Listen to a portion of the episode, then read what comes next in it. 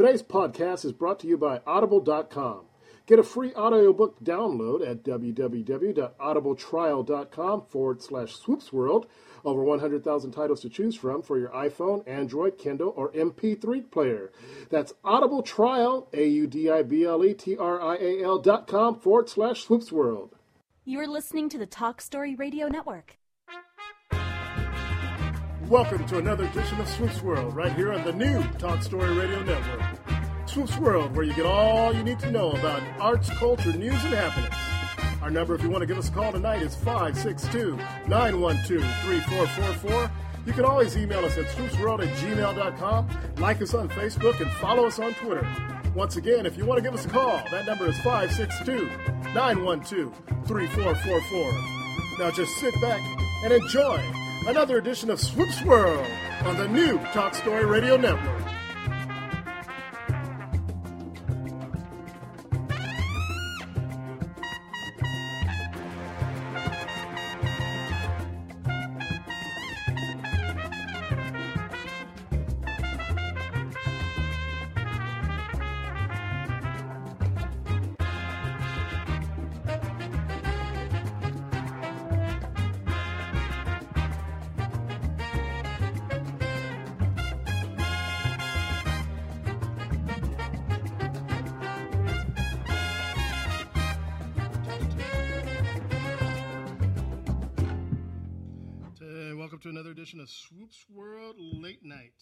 Is, uh, what is it, December 10th, 2014? How's it going, Peter? It's going all right.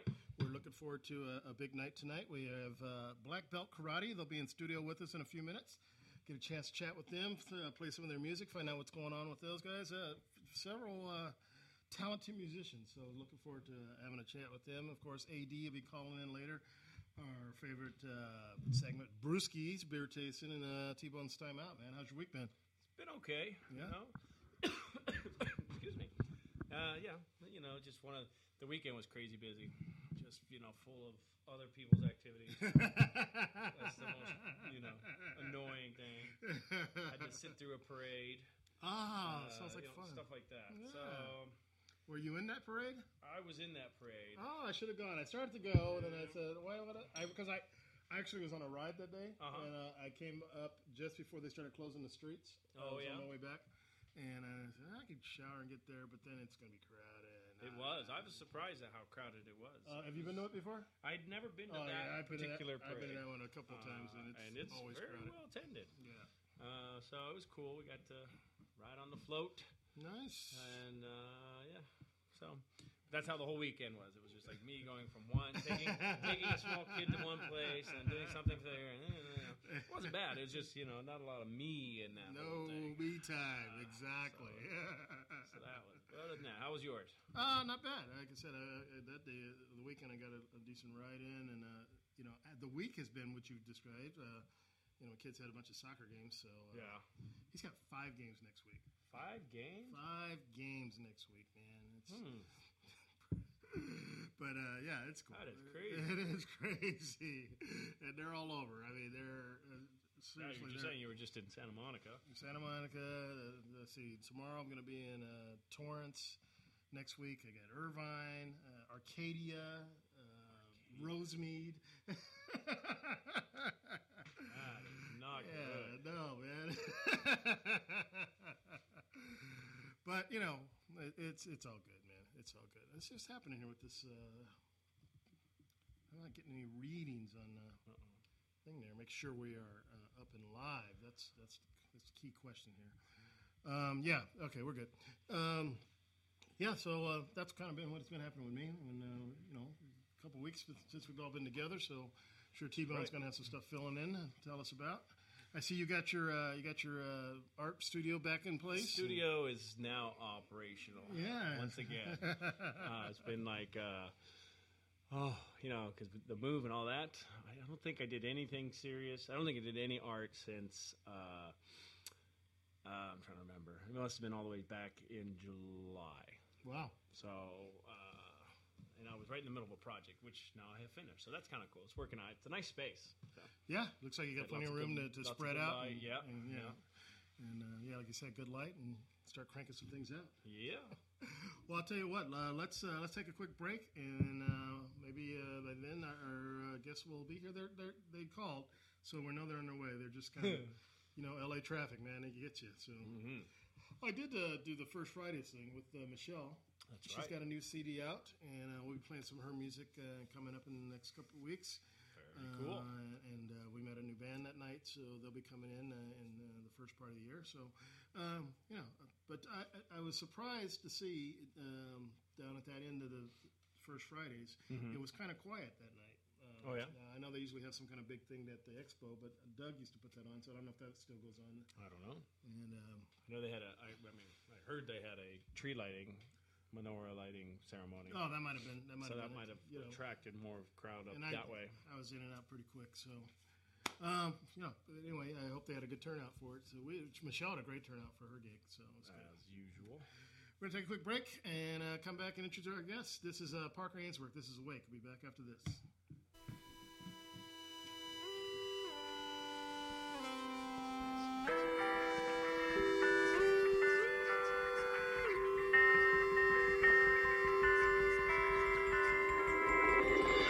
The alarm clock sounds the horn, echoing the day is born. As you open up your window, circles beautifully adorned.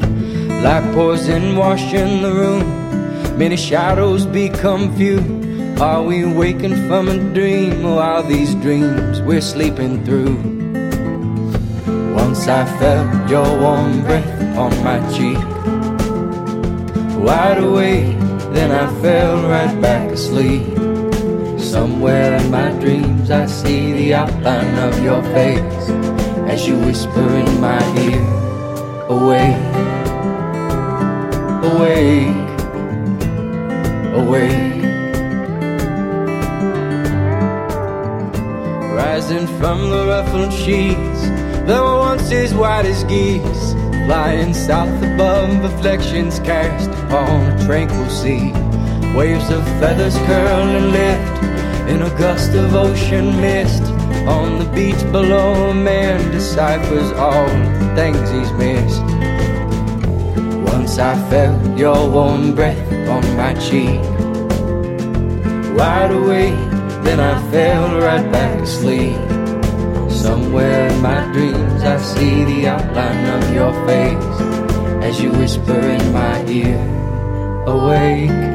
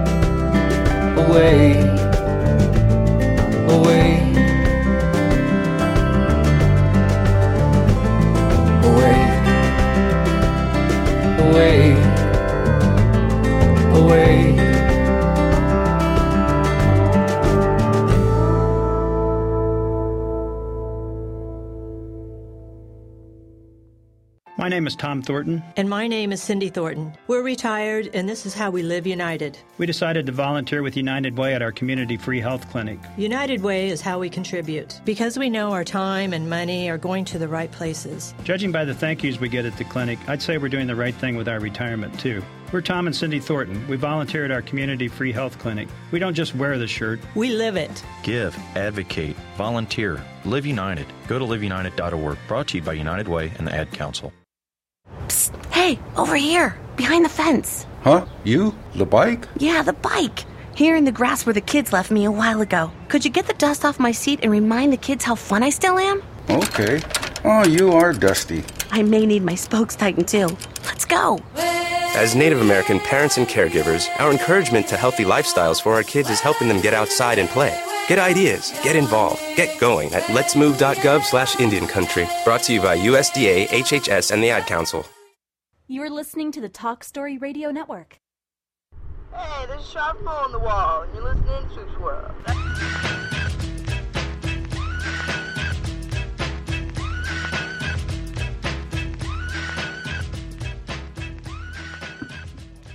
And welcome back to Swoops World on the Talk Story Radio Network. And we are just getting settled in here with Black Belt Karate and get a chance to talk to these guys. Uh, they just just made it in, man. I know that traffic must have killed them. uh, do you have theirs on now? Yes. All right. Well, we'd like to welcome to the show Black Belt Karate. How's it going, guys? It's all right. Yes, groovy. you sure you got the right one? I'm not getting. I'm not picking it up. Yeah. Is there like an on switch for this thing? No, he's just got to uh, talk to, talk into it real hello, close. Hello, hello. Are you receiving me? No. This is uh, no, just switch this one. Just give me that one. And we'll, uh, we'll roll from there. Got it? All right, let's switch out, guys. There we go. Do I just should we just hold this? As yeah, we, just hold it. And then, yeah, if you just keep it kind of close, it uh, works just fine. So, Okay. uh, How's that? that's great. Welcome. We Are we on, is- are we on video now too? or- You are on video too. Hello, we everybody. can Adjust that during the break. Uh, let's see who we have here. We have Jason, Ryan, This one's Ryan. I'm Jason. This is Harry. and Harry. All right. So there's normally four of you. We have three of you tonight, right? We have a drummer who uh, who's uh, fa- famous, so he doesn't hang out with us. is that appropriate? Is that all right? yes. I'm not sure what. now. Ryan's actually uh, he's. Uh, He's got other gigs. He's yeah. He's got other gigs. He wish he sends his regards though. All right. Well, let's uh, let's just since you have the mic, Jason. Let's start off with you. Tell us a little bit Oh. about yourself and, and how you got started in music.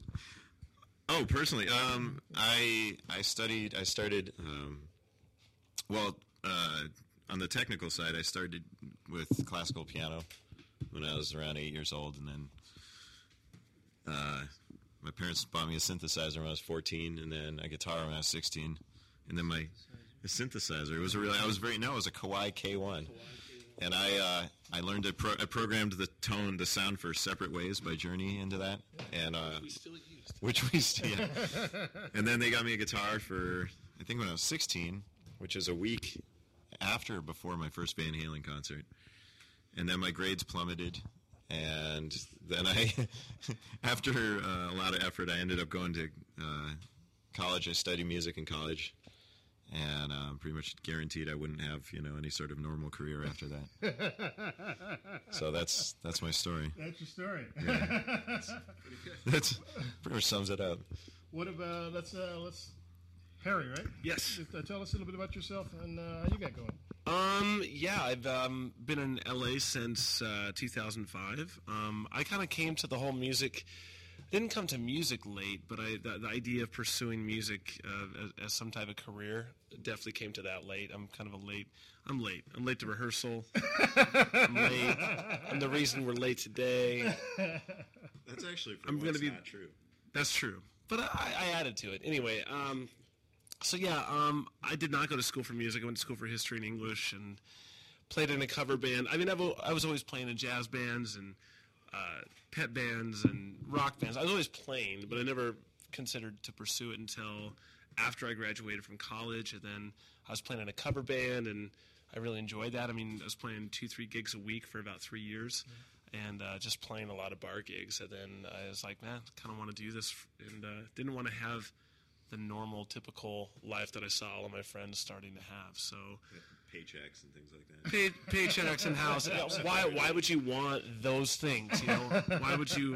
Why would you want stability? So, uh, yeah, I came down here and just been in rock bands and um, um, kind of fell into this band. I'm, I'm, I, I've met these. They all knew each other for years, and then I kind of came into the picture later on. But um, it's been it's been an honor playing with them and excited about what we're doing. So, Very cool. yeah. How about uh, Ryan, man? That was an honor. The honor's all yours, Harry. Um, I came to LA after uh, music school, and um, what am I supposed to say? That was, that's good. So there you go. Chatty one of the group right there. How did uh, uh, I know? I, I understand it. All, all of you've played with, you know, played in a, a variety of different things and played with some uh, pretty well-known musicians. Uh, uh, tell us a little bit about some of those experiences. Um, well, right now our, our drummer is the sort of the he's the guy who's got the big gig right now. He's playing with um, Dweezil Zappa, uh, and uh, well, I know who that Most is. people know who that Yeah, is. he he was not in Radiohead. Um, sorry. Um, that was it. Who else? Ryan was in a band called Globus for a while, which had some international attention. Um, I still am. he's still. Oh, you are. When's the last time you guys played a show? He's not sure. We're still on the email. Such a haze of drugs. They're on hiatus, but Ryan is the singer of Globus. Uh, Harry plays with Dizzy Reed of Guns N' Roses. Uh, plays bass with Dweezil him. Zappa is actually was in the movie Running Man too. I don't know. Dwe- and Dweezil Zappa was in the movie Running Man. Yes, which has nothing to do with this interview. I liked that movie. Um, Ryan Brown was not. In, yes, and uh, who was who was uh, who was the who was like the side his second uh, who was the other main guy in it that like That I escaped don't with him? Anybody know? I had another wrestler like Yeah. Jesse Ventura was in it. right? No, was the he? other guy, though. Jesse Ventura was in it. And Randy Rowdy Piper. Yeah, that's the one. Roddy Piper? Roddy Piper, I think. Was I he? made, I made that up. I just No, guessed he's that. right. Well, Roddy Piper was in They Live. Are we getting off topic? do that. That's why we, that's how we run our interviews. That's why they're so interesting. I think. Uh, well, Pre- and Predator is when how many how many cal- how many governors did you have in that movie? Carl Withers should have been governor. Two two plus. Uh, there should have been yeah.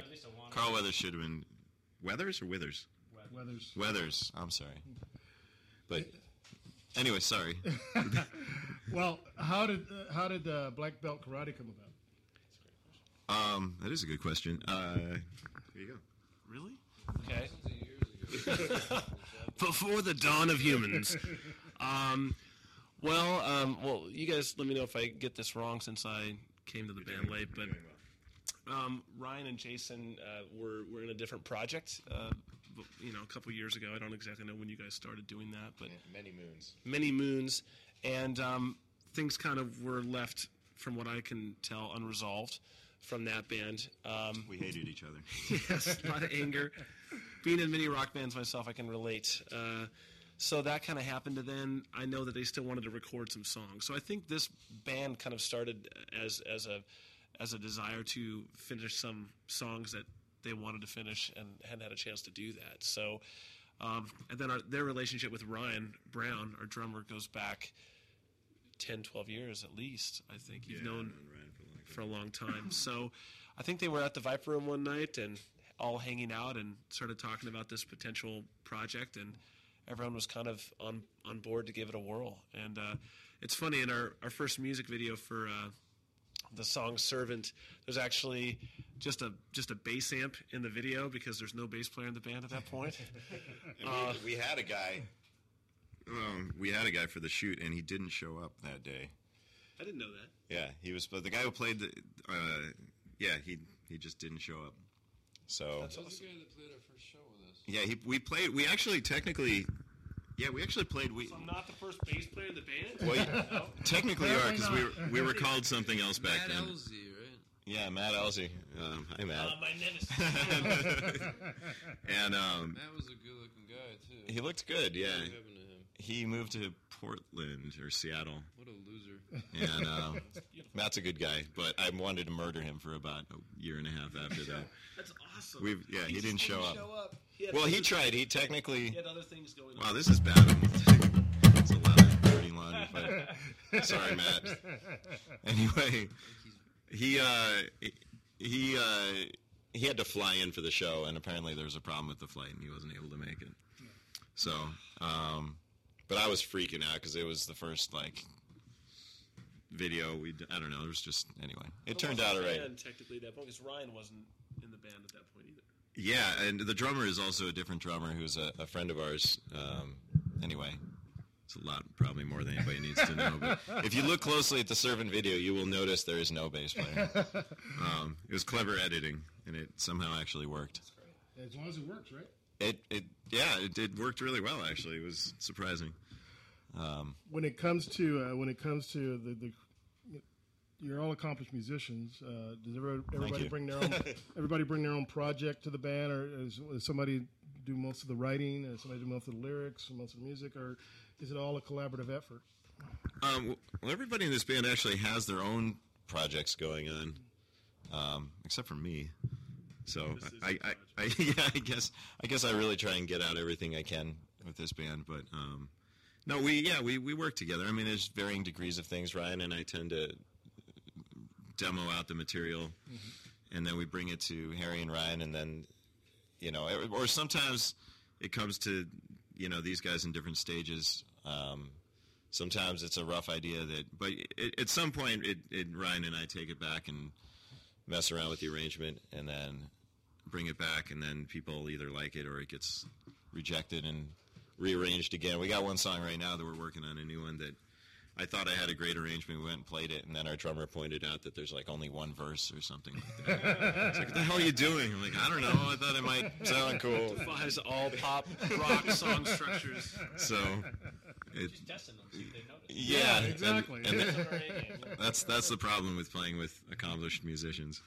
Um, all the lyrics are uh, Ryan here, definitely. I'd say that these two are the brain trust, uh, but but there's a lot of freedom within the band to kind of put our own stamp on it, and I think everyone is allowed to do that. I mean, the demos that we typically receive from Jason tend to sound way different than you know when we're done recording a song, which we do ourselves, and Jason's the main engineer and, and uh, mixer for that. I mean, it sounds way different than than they do initially. So I feel there's a lot of freedom within the band in that regard. But um, and some a couple songs have come out of just jams that we've done. Harry just earned his per diem for the day.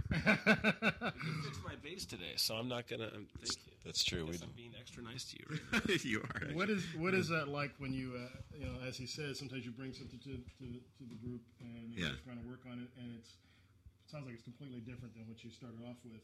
Uh, you know, a lot of times people are, you know when they create something they're really tied to it and doesn't want, don't want it messed with and fluffed with. Uh, Well, there's you no there there there have been a few times when it's been like that, and and in the situations where it's like that, um, they say go make another band. yeah, yeah, it's tell you to go s- screw yourself.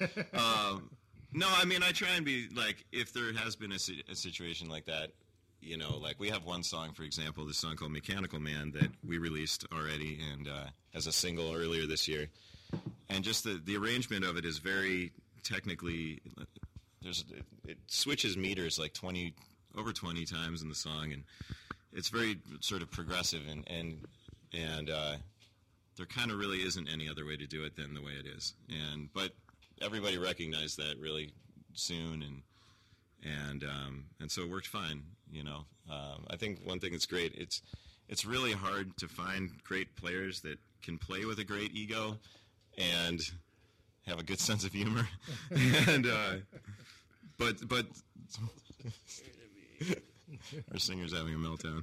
Um, anyway, there is there is nothing important in that statement. No, I, but I wanted to add something that I think has nothing to do with. We should explain what's going on. Our our publicist Nicole is off camera here, and she's making funny faces at us.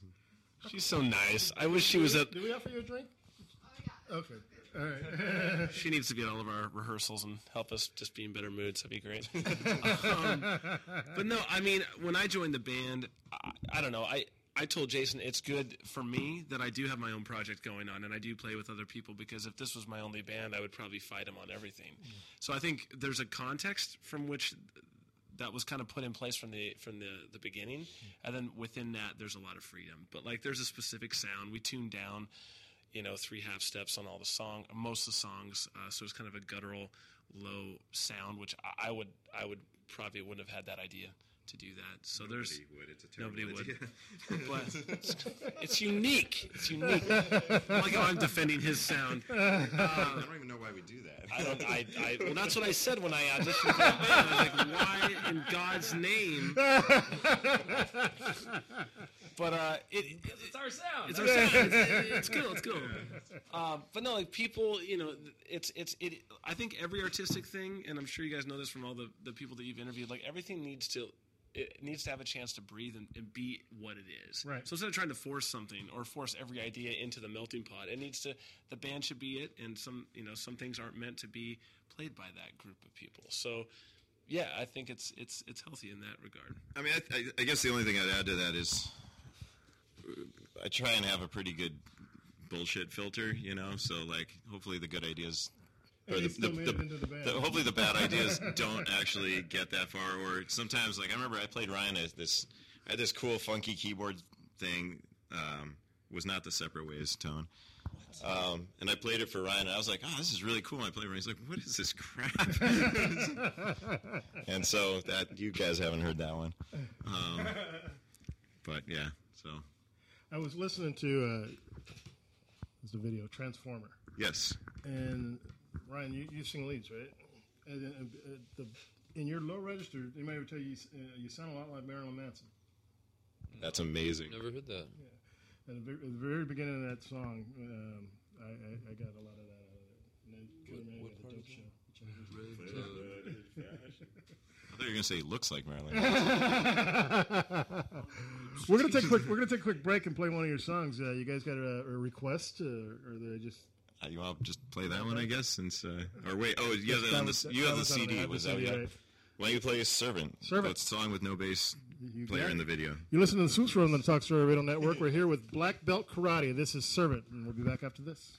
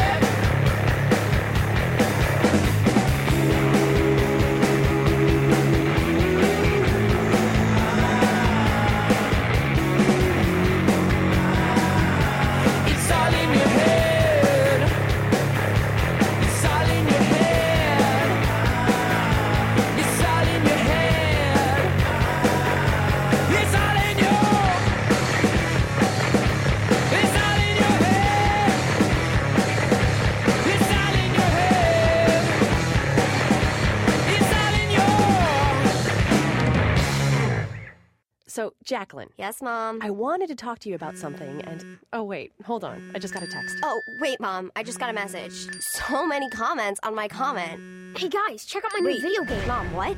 Huh? What'd you say? This Huh? weekend, unplug. Getting closer to nature can get you closer to your family. To find the forest nearest you, go to discovertheforest.org.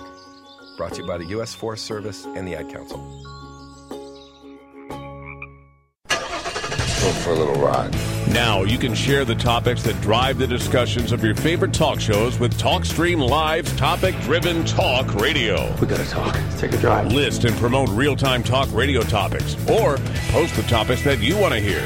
Hot topics are tweeted and retweeted and include simple click to listen audio links. The future of talk radio is topic driven talk radio. Now that's what I call real drive. Available now at TalkStreamLive.com. Talk Story Radio. Hi, y'all. We're the Black Whiskey Union. My name's Britt, I'm Jim. Wesley. and you're listening to Swoop's World. It's one of our favorite radio stations, so keep listening, y'all. Swoopy.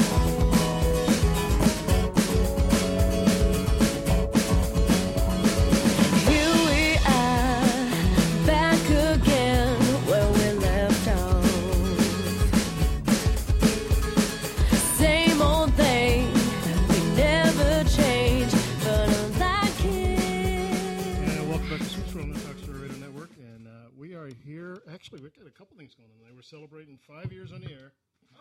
Yeah, yeah, yesterday's five years.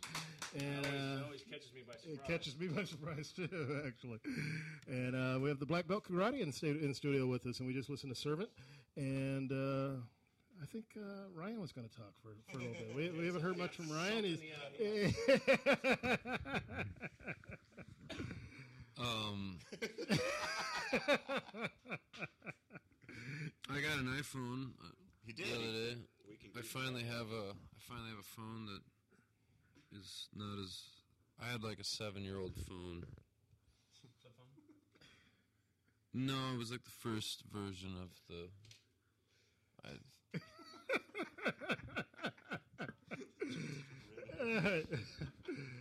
but I'm very excited by it. It's very exciting for me. Oh yeah, protest. Oh, okay. Let's talk about that. Um, um, yeah, we never talk politics. but have at it, man. Have at it. um, I was I was just thinking about something. Do you guys have a lot of sewage down here because you're south of us? Well, it runs right through here, man. Not any more than anywhere else. Oh, okay. That's what you were thinking. Uh, t- t- t- take that mic away from it. what kind So, of? Uh, I, I've been instructed by our publicist to remind the audience of the fact that um, uh, we we neglected to mention a few things, which one of which is that our singer is a very successful film and TV composer. I think that's what I was trying to get at when I said I think Ryan had a few things to say. No, he's. Yeah. Uh, I, I also perform in a band called Owl with uh, my friend Chris uh, and, my, and Dan. Uh, Chris plays in the Cult and plays with Ace Frehley, and Dan used to be in a band called um, how was the name of that band? The Clay People. And uh, we have a we have a band that's uh, usually plays out in New York, sometimes on the on the West Coast. But um, we have a new record coming out next year, and um, uh, it's called the uh, the record is going to be called Things You Can't See, and um, the band oh the band is called Owl yeah Owl, and somebody is walking into our frame. T-Bone. And we're getting we're getting to Harry in a moment, but we're saving that for last because it's very momentous, and he's been working out for a long time. So here you go. Oh, that, I thought you were gonna. You gonna make me talk about it? I was gonna pull a Ryan and just sit there. Um, hey, how's it going? Um, no, I have a project that I've been that I've been working on. It's a little bit different. It's more of a um, kind of like a, a funk rock disco pop thing, which I've always been in rock bands. That's what I've what I've always done, and just trying to branch out. And uh, I think for me, you know, Black Belt Karate is is the rock band uh, that I. It's like the perfect rock component of my of my musical life, and I wanted to do something a little bit different. So it's going to be very video based and comedic video, video uh, driven, and um, just try and get DJs to spin these slightly humorous songs about random topics. Like, got a song about the Golden Child, the movie. Gonna have another song about the uh, the garbage patch in the South Pacific that just keeps growing day by day. Yes. Um, yeah, so it's What's the name of that tune? that one, Garbage Island, which I'm gonna move to and retire to. That's the plan. What about Party Time? You want to talk about that one? No, I do not want to talk about that. yeah that that that title's still uh, up in the air, but um. Possible controversial issue. But I raised 11 grand on Indiegogo and, and funding the album myself and, and doing that. But like I said, it's a great counter to, to what I'm doing here. And the project's called Harry, and the album's called Muffs. Harry Muffs. Nice. Get it? It's hot. What did you think of uh, uh, about the uh, the crowdfunding? Uh, was it was it what you expected? Um, it was crazy. I, I yeah, I didn't really know what I was getting into with that. Um, I did the two month long because I knew I needed a lot of time because it was just going to be me raising the money, and I met with um, uh, somebody who helps campaigns reach their goal. I actually hired a specialist about halfway through because I realized I wasn't going to reach the amount, but um, I would never do it again. Uh, I, yeah, I reached. I got eleven grand. The goal was ten thousand. Um, and I don't know. It's one of those things where my goal was to give people an idea of what it was going to be instead of saying, "Hey, this it's going to be great." So I, I got one song fully done. I made a funny video. I was like, "This is going to be a video and music." Yeah, I recorded it at Jason's. The video, kind of a mockumentary of those Time Life commercials for greatest hits for an album that doesn't yet exist. Um, one song. with one song. Thank you, thank you, Ryan. What kind of what kind of perks did you uh, did you give? Um, yeah, well, you know, there's gonna be T-shirts and CDs and all that, and then like a Venice beach day where we go and play basketball. And, one of your neighbor's cats away, but your neighbor doesn't know. no, am I doing that? Hold on, the, the cat on the, my album cover is actually one of the cats I live with at the house. I hope I'm not giving Hobbs away. I love Hobbs. It's like the light of my life. Yeah, Hobbs. anyway, crowdfunding, it, it's great. I, I don't know. Like, I hate begging, I hate asking. Um, but if you have something that people like, and if you can kind of show them a glimpse of what it is that you're creating, I think people can get on board and it can be done really well. Yeah. So, yeah, it was a really good experience. Nice. But you wouldn't do it again. No, no, I, I'm not. We can, we We've had some really good experiences. We said we would never do that shit again. Yeah, I'm not good. I hate asking people for money. It's really what it comes down to. I'm a crappy salesman, but I do believe in the music that I that I do. Yeah. So Um, as black belt karate, what kind of uh, venues are you guys playing when you do when you line up your gigs and stuff? You know, Staples Center, the Forum. Yeah, that covers it. Can't get the Rose Bowl yet. no, we uh, well, we're playing. Actually, so it's kind of interesting. A story he was telling earlier um, about how we met. Uh, we we had Ryan and I had gone to see a band called Sabrosa Purr, which is a really awesome local band um, in in LA. Friends of ours, and that was when we were watching the band, and they were just kicking ass, and and and uh, Ryan kind of turned to me at some point. I was like, "Why the hell can't we do this?" You know, like yeah, and and then that's when Ryan, our drummer, and him were sort of standing next to each other, and and uh, or was that a different show? Anyway, that was a different show. Anyway, the point is, tomorrow night we're playing our last big show in LA of the year, and we're playing. The singer of Sabrosa Purr is playing with us tomorrow night, and we specifically invited him. We're headlining the night, and we asked him to come be our special guest, and so it was kind of like a. I don't know, sort of cool for full circle, sort of. Where are we playing? Is that a gig that's Oh, open to the public? Uh, We you, want to, you want to talk about where it's at? Yeah. we would be doing so much Private better party if we or did. something, you know, I don't know. Uh, we were playing at the Satellite, which used to be called Spaceland if, for the old school folks. Uh, it's in Silver Lake. Uh, the show starts at 9 o'clock, Wheels on at 9. We are playing shortly after. There's another band called Hobart W. Fink playing between us, and um, uh, and it's going to be a great show. We're, we're going to do. Um, There's gonna be a laser light show. Laser light show. God, it would be amazing if there was actual laser. I don't know about lasers, but we are actually we're we're bringing a, a full professional lighting rig with us. We're gonna try something. Well, no, I mean, Kidding. Lasers. well, not but oh yeah. Wait, so yes on lasers? What do you want to see? And and this is the chemistry that guides that guides the writing process. I'm just- I mean, this is wh- this is why I am where I am today. um, anyway, uh, so we're playing the satellite tomorrow, and then we're playing uh, at the bottom of the hill in San Francisco next Wednesday, which is a really great club uh, there, and that's that's it for the rest of the year. I think too, like for, uh, for next year, we're gonna try and do like one, you know, maybe like one big LA area show every every couple of months, and really try and just get more out of town. And that's kind of the goal. I think a lot of LA bands tend to tend to play a lot locally, and everyone's struggling so much to to pay bills and do that that it's it's hard for them to, to get on the road. And LA is the land of a thousand distractions. So we're you know I think if you if you save it up over a two month period, you can bring Yeah. a couple hundred people out to a show, and you can do that. But it's kind of hard to consistently play LA or, or just the Southland in, in general. So Troubadour's on the list for next year, and hopefully We got offered to open up for Muse, but we weren't really interested. those guys, you know, it just wouldn't work. Uh, just kidding. We would love to play with Muse. When when it uh, when it comes to uh, to uh, you know you were saying that you made a point about you know every few months you can you could probably draw a bigger crowd that way. Is it difficult to uh, to, to get the to get that momentum going for a following? I know a lot of people are using a lot of social media and stuff like that, and we've had people in here saying, you know you you can only ask your friends to show up at so many gigs, you know, um, and so you know you have to kind of branch out and, and create you know that following and, and, and get new people to listen. Well, that's exactly. I mean, you can your friends will come out to a certain point, but you don't you don't want friends. You want fans. You know. Right. So, um, Or random girlfriends. Or ex girlfriends. Uh, my ex girlfriend's coming tomorrow. That'll be interesting. Haven't seen her in a while. Hi. Um, but uh, yeah, I don't know. I mean, uh, that's um, that's pretty much the answer to that. Yeah, I don't know. I think I- I think it's funny um, when I've, I've, I haven't done a lot of touring, but I've gone out with, with Dizzy a, a little bit, and like you go to these smaller places. I'm from Montana, so I'm from a very small community, um, and and you play what we think is a normal yes a sellout.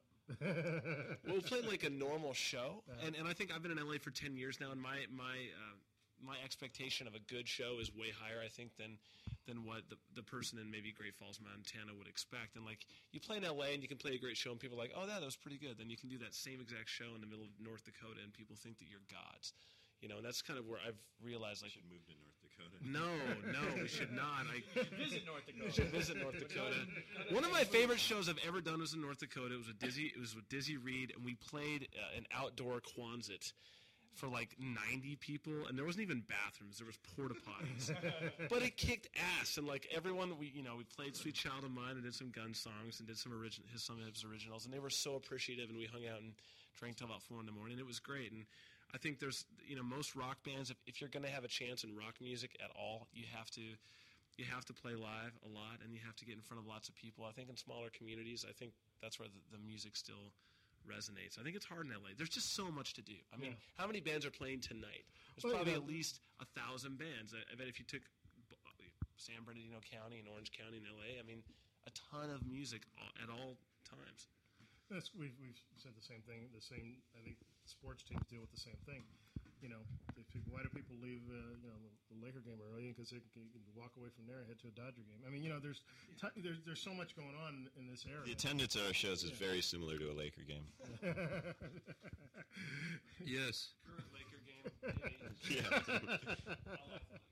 We're gonna play another one from you guys. Uh, which, which one would you like us to? Uh, Why don't you play Push? There's a lot of drum soloing on that, and that'll make our drummer happy. You got it. You listen to the Swoops World on the Talk Story Radio Network. We're here live with Black Belt Karate, and this is one from them called Push. Back after this.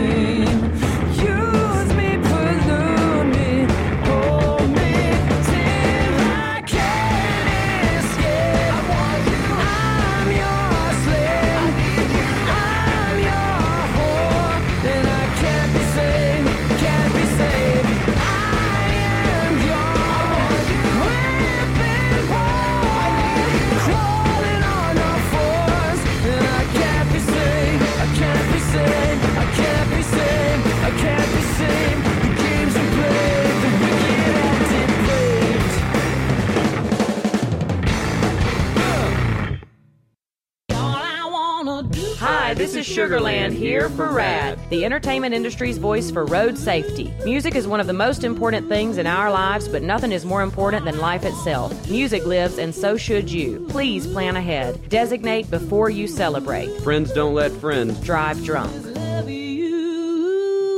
A public service message brought to you by the U.S. Department of Transportation, RADD, the National Association of Broadcasters, and the Ad Council.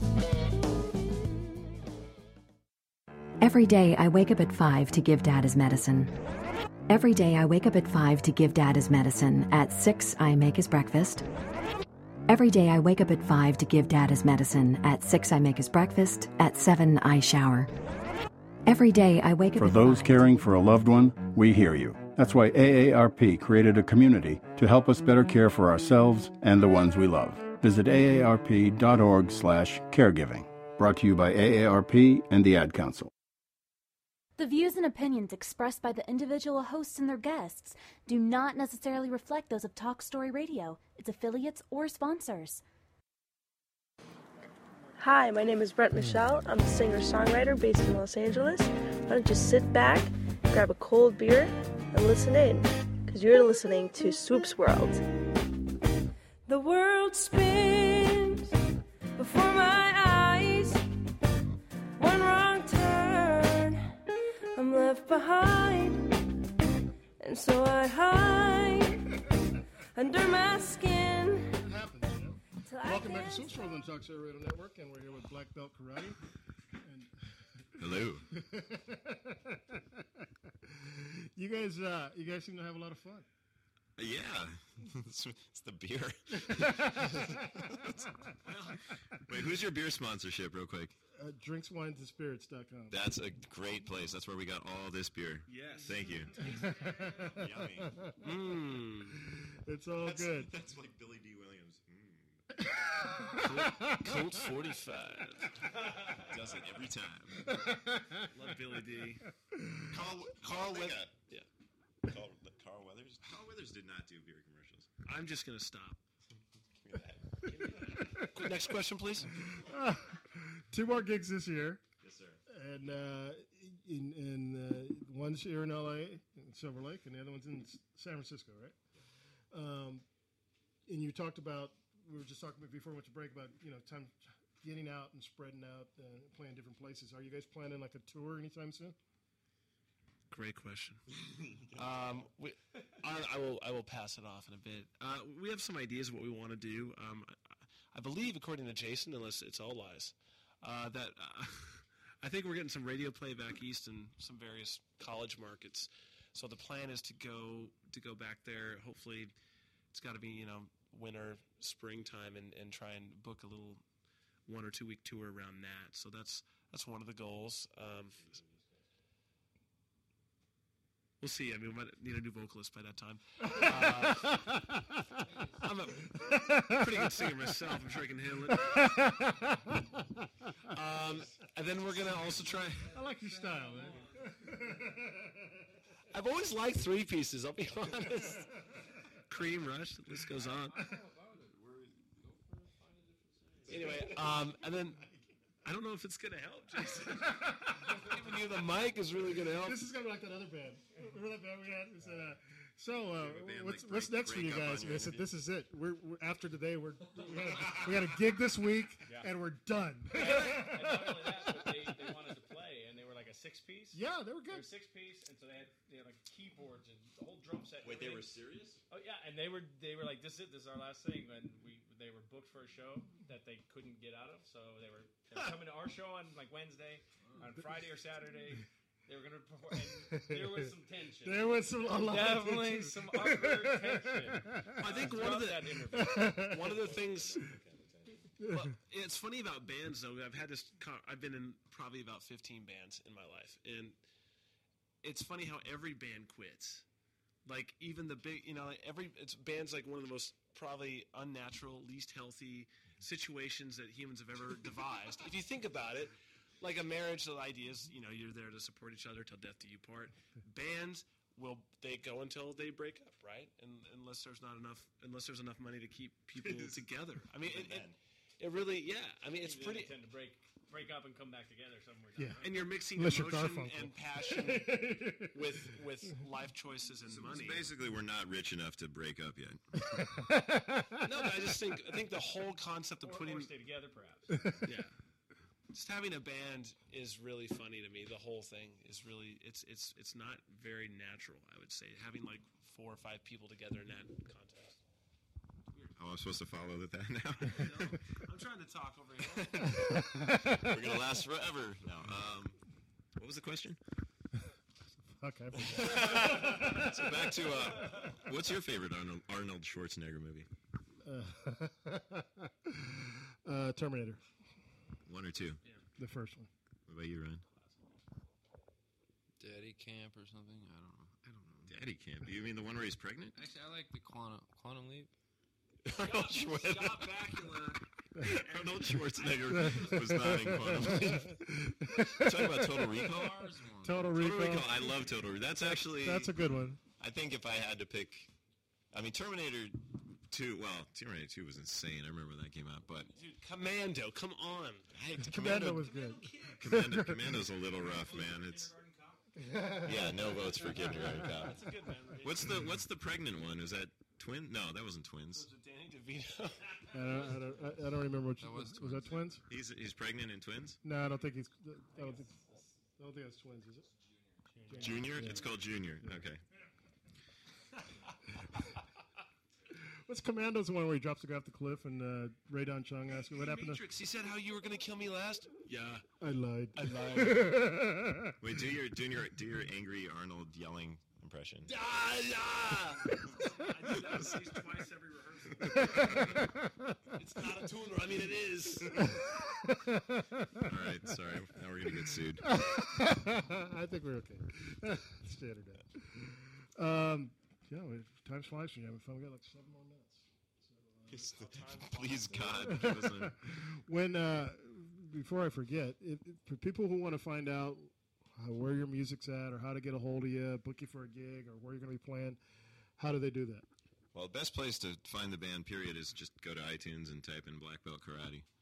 Um, all right, we got Swipe your credit card. swipe that, yeah, and then swipe your neighbor's credit card. Um, but yeah, we've got the first this first album. The songs we've been playing tonight are all on there. We bunch we released a bunch of singles, um, including an Oingo Boingo cover actually that turned out surprisingly well. Um, we have a website which is bbkofficial.com, and then there's a Twitter bbk underscore official. We have an Instagram bbk underscore official. We have a what a blog. My publicist is saying I haven't, I haven't done that in a while, but Pandora, Spot, Pandora, Spotify. Always when you Google Black Belt Karate, put band as well. Black Belt Karate Band, and Otherwise, things get a bunch of things pop stuff. up. And we do have some funny Christmas videos that we've done Yeah. as well. You like uh, when it comes to uh, you know we making making the music and everything? And then the videos is a whole different aspect. Do you enjoy making videos as much as you enjoy uh, creating the, the songs? I don't enjoy paying for them, but um, yeah, no, making videos is awesome. Actually, you, you get a lot. I mean, well, we've been very lucky. We have uh, Tyler Jackson is a, is a friend of ours who has been done all our videos up to this point, um, and uh, he's one of those guys who somehow just gets a. Well, he's able to surround himself with really good people, and a lot of people are willing to give a lot. You know, sometimes for free or very little, just because you know he's a good guy and they know he's going to do a good job. And um, doing videos is amazing. You got like all these people running around. Everyone's everything's taken care of. People tell you where to stand and what to do. It's awesome. it's, it's, it's, It's been a big part of the band. I mean, we've done five or six vid, you know music videos. I feel, and we've done a couple sketch comedy videos. It's it's one of the strengths of the band. I think is you know. yeah, I mean, I think I, personally, I mean, I don't want to speak for everybody here, but I I, I love making. Somebody videos. needs to speak for Ryan. So just Do you like that. making the videos? I like, I like the videos. he said he likes the videos. he likes the videos. I, Uh, I think they don't make any sense, but Yeah, we're not we're not sure what any of them are about, but no, it's it's just it's great. You, you know, you get because normally when you're in a band and you're doing everything yourself, I mean, you're doing everything yourself. You you have to manage everything day to day, and to have to the rare occasions when you can hire somebody to, all right, you're the boss. Go, just tell us where to be and when, and, and we'll do it. You know, and and then everybody's I don't know. Film is interesting because it's uh, there's so many people, and they're all like everybody's very respectful of the process in the film world. You know, they all follow the director, and they, there's this hierarchy. Yeah. that's really It's cool. like, it's like a band. yeah, it's like a band, but the but the other way around. anyway, yes, the videos are killer, and we'll definitely have more. Uh, I think Harry's going to be the star of our next video. I don't know if I told you that or not, but there's some there's some ideas. Hey, uh, why is there so much storage space in this garage? What goes on in here? The guy, I just moved in here two Oh. months ago. The guy before me collected cars, and uh, that's where he, like he would collect parts and stuff, and then bring in a car and build it from the ground up. There, rebuild it. there's definitely more drawers in this back wall than there are in my entire That's home. why he did it. So I just have it full of boxes. well, we're gonna uh, we're gonna wrap things up. We're gonna play one more from you guys. Uh, which one should we play? Uh, our bass players requested "Building Walls." Building walls. You got it. We want to thank uh, Black Belt for Karate for joining us tonight. Thank you for having us. And uh, good luck with uh, everything you got going on. And uh, and give the location of the uh, the the, ne- the next gig in Silver Lake. Yeah, at the Satellite tomorrow night, uh, ten thirty, and uh, we'll be Although, nine come for Will. Nine. Be there for Will. We're on at eight. We're on at six o'clock. We're going straight there from here.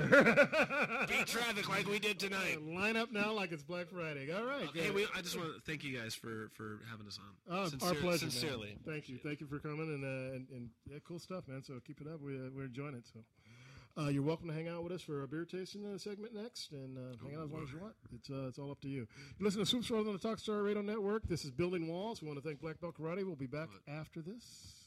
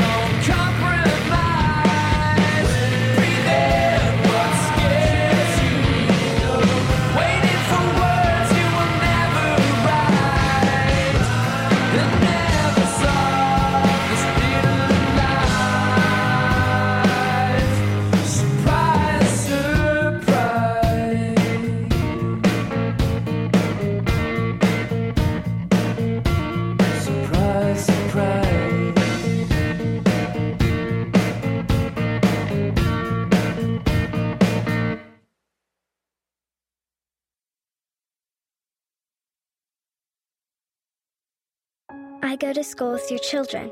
We say the Pledge of Allegiance together. I'm one out of every four children in America, and I'm struggling with hunger. I'm lucky to grow up where I could be whatever I want. I want to grow up and be someone who doesn't go to bed hungry. Please visit feedingamerica.org today and find your local food bank. Every dollar you donate helps provide seven meals for kids like me. Together, we're Feeding America.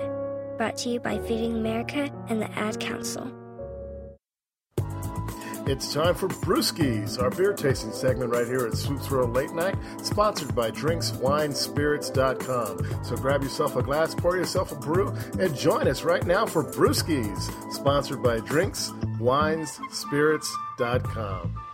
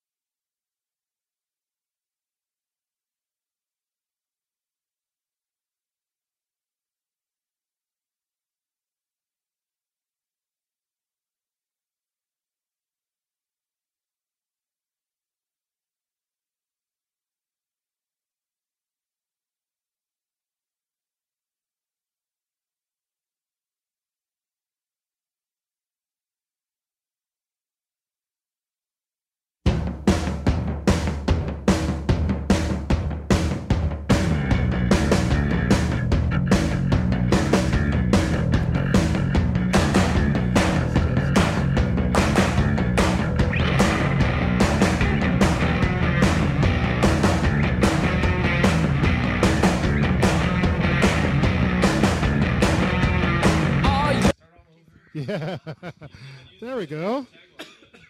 All right. Well, happy Wednesday. Welcome to the most important part of the show, the, the beer drinking part.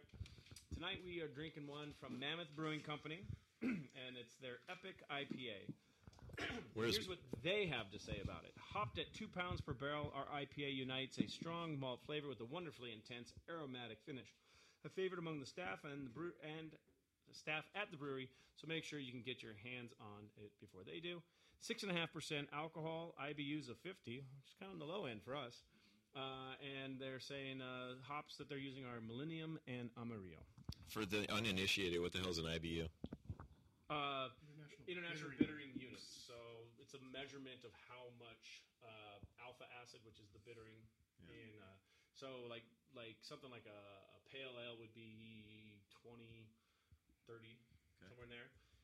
Really intense IPAs are maybe as high as 110, yeah, 90, 80. So 50 for an IPA is actually a little bit on the low end. Kind of a mellow IPA then, yeah. Could be, could be. The So they say. The measurements don't always necessarily correspond directly to how much bittering because of a whole bunch of variables, yeast and water and all that.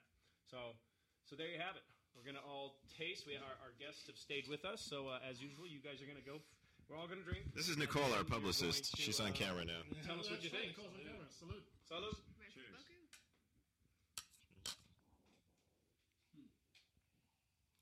All right, the way we do this is uh, we're going around and we're going to ask everybody their honest opinion. Tell us your honest opinion of it. After we do get all that in, we'll come back and give it a number. We'll rate it from 1 to 10, 10 being best. And we always start with ladies first. So uh, give us your thoughts, Nicole.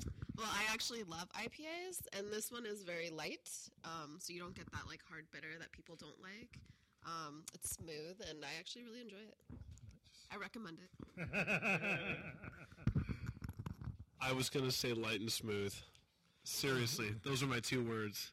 So very apt description. This is awesome. I'm not just saying that. All right, I actually hate IPAs typically. Um, this one is definitely like I'm not one to sniff a beer before I drink it, but I happen to by accident. It's very fruity.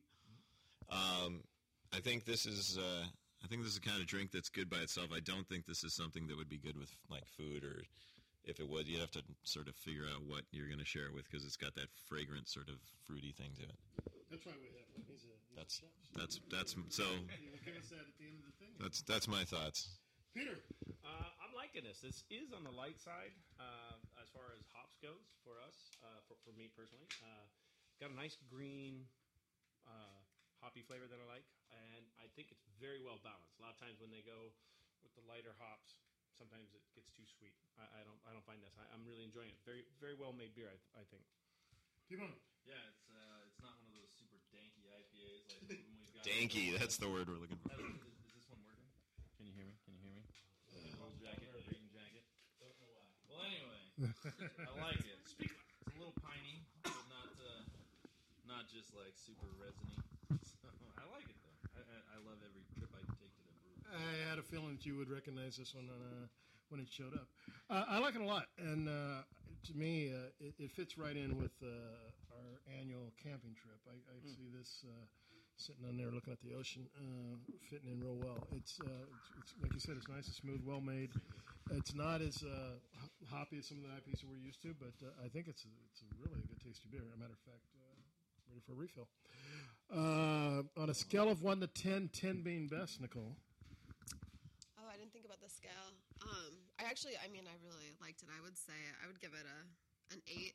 I'd give it probably, especially an eight for like those who don't really like IPAs. Like you should drink this one. It'll be like the helping uh, steps to get a good IPA. You, you, you, you, you with us? All right. Harry. I have no individual thought. Eight. Uh, I feel like an idiot expressing any opinion after everything he just said because he actually knows what he's talking about. But uh, for those who like pale ales, I don't. But for those who like it, I would say eight. Yeah. Uh, I, I'm liking this, and uh, it's it's not going to rank as one of my favorite IPAs because I do prefer the hoppier ones. But uh, it's a well-made brew. Uh, I'm going to go with a seven and a half. T-Bone. I can make it easy on myself. You're still a wild card, but no, uh, uh, it's a solid, solid seven for me. Yeah. And uh, I'm sitting at seven and a half. Seven and a half is the winner, I think. Chicken dinner, man. Oh, Jeff Anybody want to change their vote and Jeff was, Jeff was ciphering over here. Give it a thirteen? Nobody wants to divide by six. I'm not even gonna try. I mean, the thing is, if you go to the calculator, go for it, brother. Seven point the devil. Six, six, six, six, six, six. Peter, what are we eating with this? Uh, this is a brew that is it's first of all, I think it's light enough. It's a, you could drink this all day. You know, and that's one of the knocks. That's my comment. Yeah, that's one of the knocks on IPAs is that at some point, you know, you just your mouth starts to pucker and it's just too much. Uh, but this one is is a standalone. It could definitely do it. Uh, that being said, this is a beer that could. Uh, it's going to need some some flavor to go with it, but it, it's uh, you know you, you go right alongside your your hamburger on the grill. Uh, if you did like a really sharply seasoned, say Caesar, um, something like that would be great. Anything with like lots of flavor, but not you know too much. Not gonna, it's gonna wash out all your uh, it's gonna wash out all your salads or anything like that, except for like I said, that's something like a Caesar. Pasta is probably not. So think uh, meats and uh, shrimp on the Barbie, something with lots of zing. This is going to cut through it. What kind of Caesar was that again? What kind of Caesar? A sharply seasoned. Sharply. you know, like some people leave out like all the good stuff, like the garlic and the anchovies I and just want to try to get you to say it again. And maybe like three times fast. Sharply Caesar. Sharply seasoned Caesar. Peppercorn cracked Caesar. oh gosh. There you have it. Another edition of Brewskis, sponsored by DrinksWineSpirits.com. That's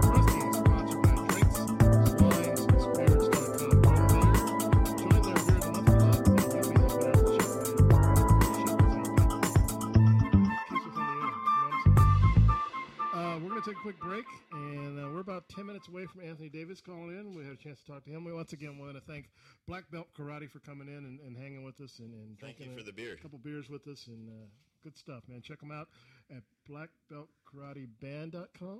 Is that right? It's it's BBK official. Yeah, it's so we couldn't get black belt karate. It's taken by somebody who would kick our ass. so, B, BBKofficial.com. BBKofficial.com. So check them out there and find out what they're going up to. If you're in the Silver Lake area tomorrow night, go check them out. This is Steve Delamater, Little Miss Monkey Feet.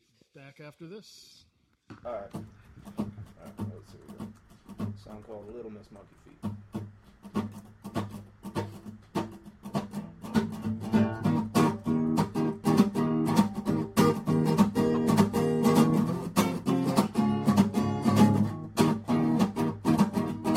Hey, little Miss Monkey Feet, walking with your top hat down the street. Overall, overalls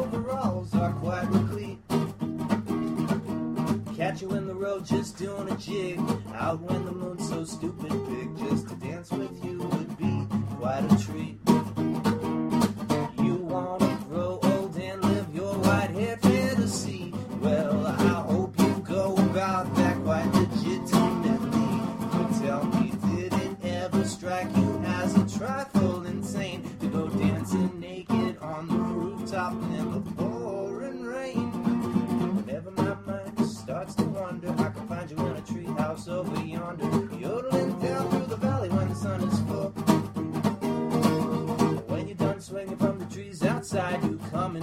Watch the princess ride. So much fun,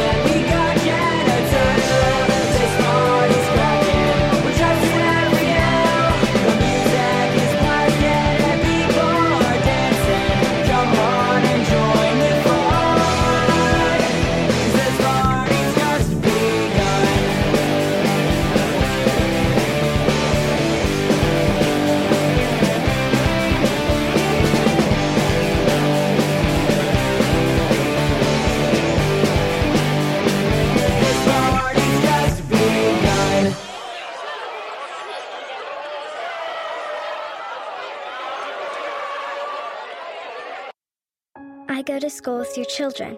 We say the Pledge of Allegiance together. I'm one out of every four children in America, and I'm struggling with hunger. I'm lucky to grow up where I could be whatever I want.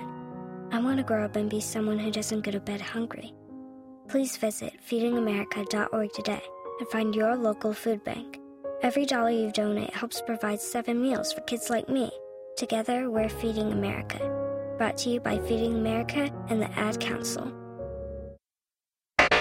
Imagine no longer being tied down to your computer, but having the freedom to take live talk radio with you anywhere you go. TalkStream Live introduces our first ever iPhone application. The talk shows you follow now follow you, and your iPhone is now the fastest and easiest way to stay connected to the best talk radio on the internet. Let TalkStream Live transform the way you listen to radio. Listen to live talk shows 24 hours a day, 7 days a week.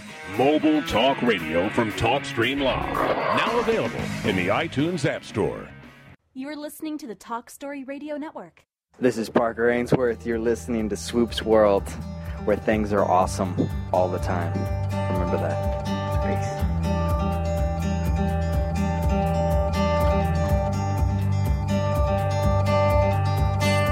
Your mama driving, don't know why she's crying out again. These trees are Go ahead and talk passing to the by. ladies real quick. Welcome back to Swoops World and Talk Story Radio Network. Uh, I don't think that's it. Hey. There you go. Yeah. uh, we want to thank Black Belt Karate for joining us, and uh, like I said, check them out, and uh, you know, a couple of good guys. Um, anyway, uh, um, Audible.com. Audible.com.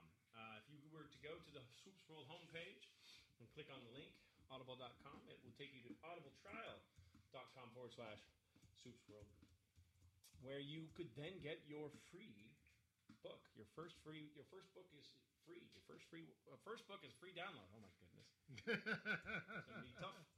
Uh, anyhow, you can check it out. There's uh, something like 250,000 titles, lots and lots of great talent, um, and there's something for everyone. And you know, where when would you do this? We've talked about this. You know, traveling uh, on the on the swoops been taking spinning classes. You can do that in the spinning classes.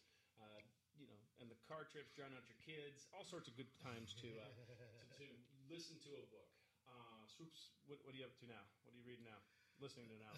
Jack Reacher. Another Jack Reacher, man. I'm How many are out. those? There's uh, 19 of them. Oh, my goodness. And I've knocked out like 15 of them. So And the light is there at the end of the tunnel. yeah, there's uh, like I said, lots of great titles, lots of great talent reading some of these titles. Uh, and of course, if you do that, uh, if you go through and, and sign up, uh, Swoops World will earn a few pennies along the way, and you'll help support the show.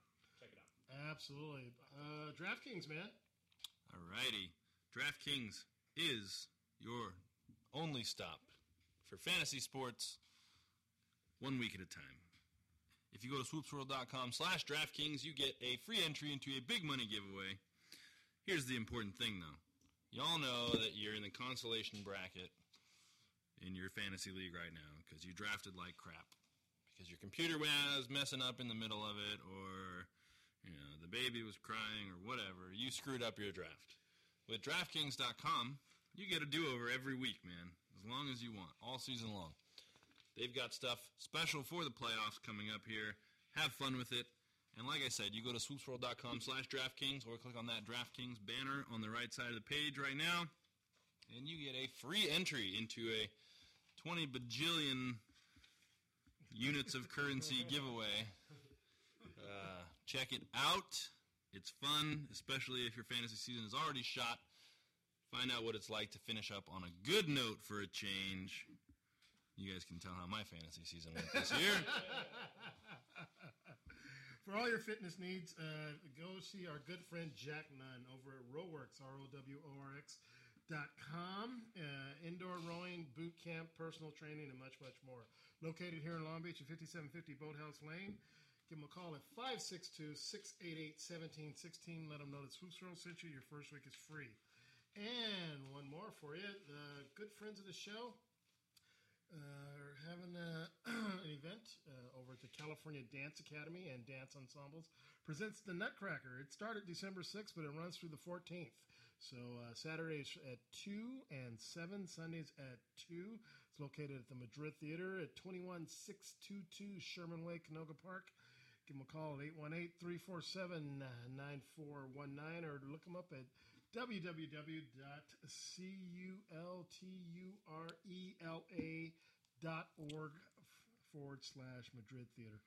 Uh, it is time to give AD a call. So uh, we're going to get let's get this rolling and see what he's got to talk about today. He's always got uh, plenty that he wants to chat about. Shout out to those listening on all the different phone apps and the different ways. And uh, our good friend uh, Stacy's listening up there in NorCal. And uh, we're going to give AD a call and see what's up.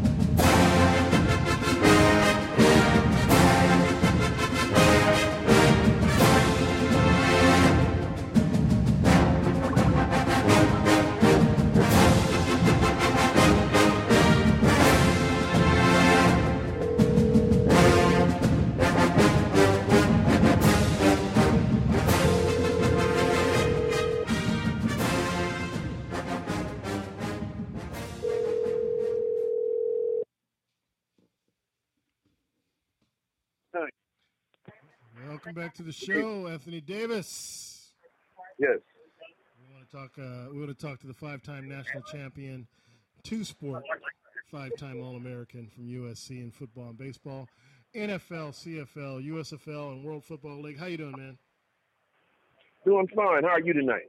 Doing great, man. Doing great, and uh, we uh, we always uh, enjoy our chance to chat with you because there's so much to talk about. And uh, we're going to pick up right where you and I left off last week. Let's talk about this uh, this playoff, this NCAA playoff bracket. Uh, well, first of all, you know how I feel, but I think it's a joke.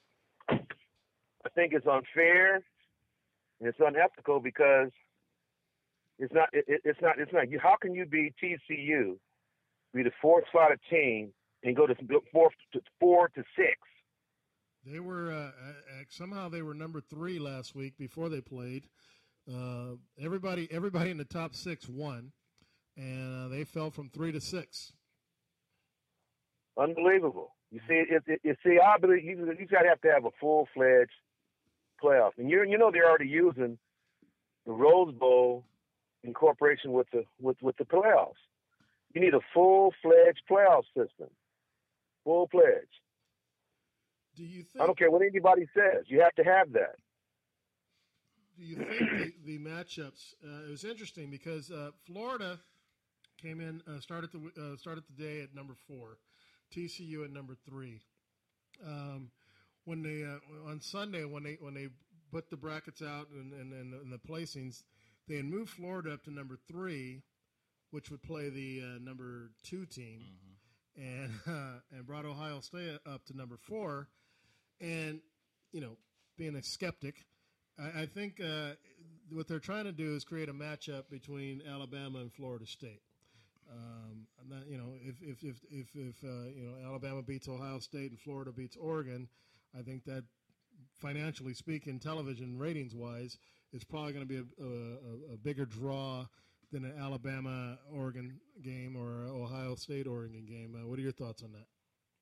Well, I think the the four teams that they picked is definitely for ratings. There's more interest. And see, you got and you got the East Coast, West Coast, you got the Midwest, you got the South.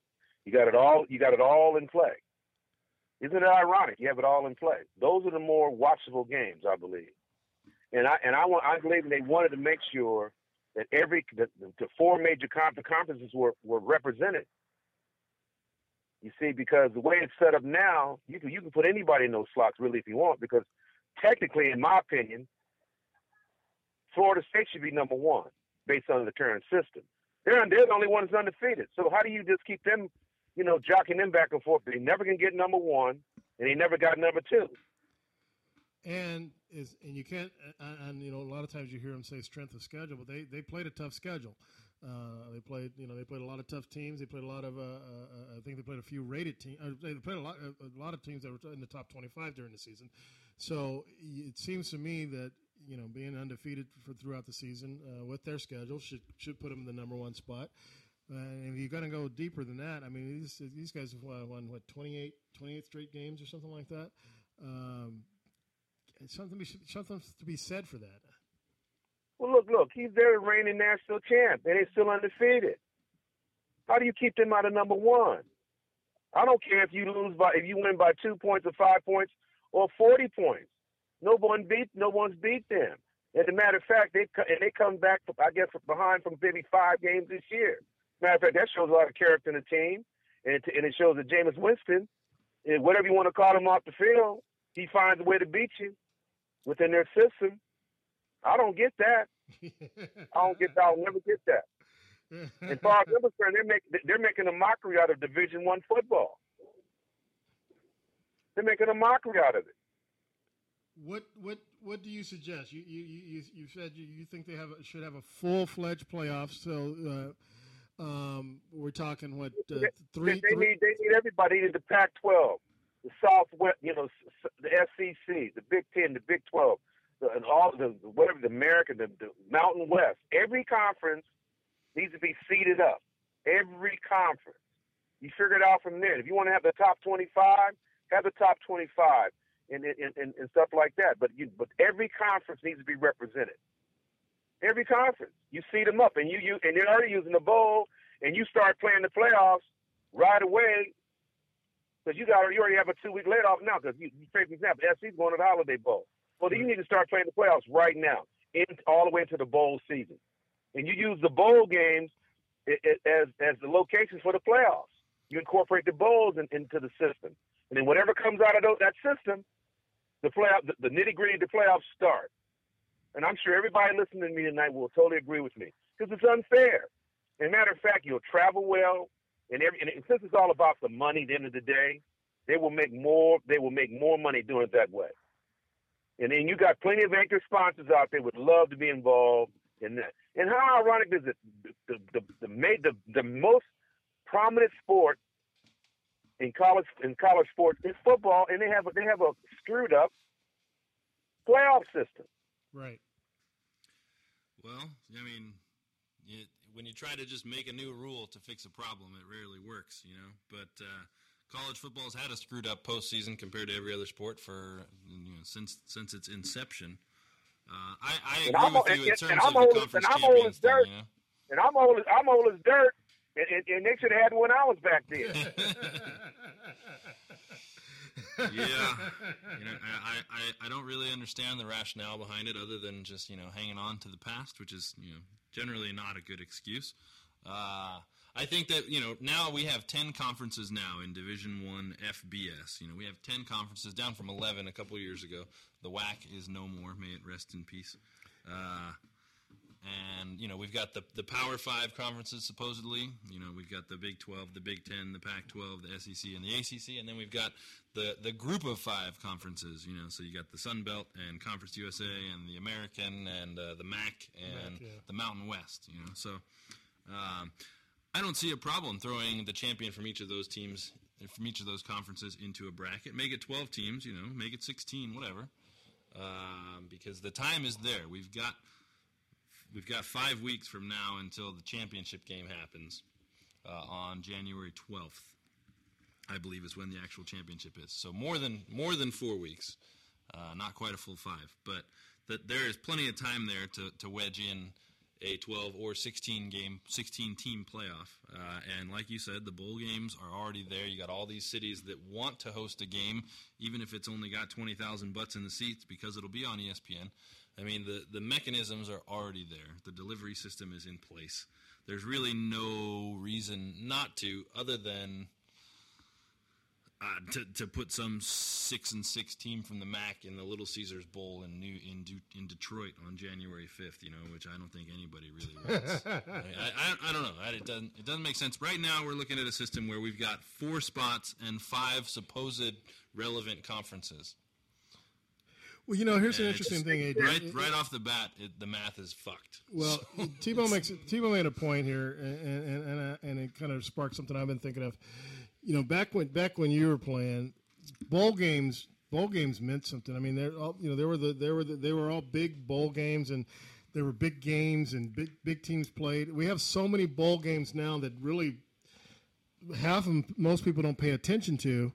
That uh, yeah, maybe what you guys are suggesting is, is a good thing because that would actually, to me, spark more interest in a lot of these bowl games if, if these are you know conference championships or, or two conferences playing to move on to the next to the next uh, you know round of the playoffs. What you need, what you need to do, you seed up the first place teams in all those conferences just met. We just talked about. Then if you got the second place teams, you seed them up in all these other crazy little bowls. That's how everybody makes money. Right. You seed them up. You you, you can fill everything up. It just all the second place teams, you seed them up, and you put them in bowl games. And then put the third place in bowl games. You fill everything up. So everybody gets a share into the pie or the filling of the bowl system. But the elite teams, the first place teams, they go through the major bowls and then the, the, into into the playoff, into the national championship. That's how it's got to be done. And I can tell you, you know, me being affiliated with Nike, they they endorse that stuff.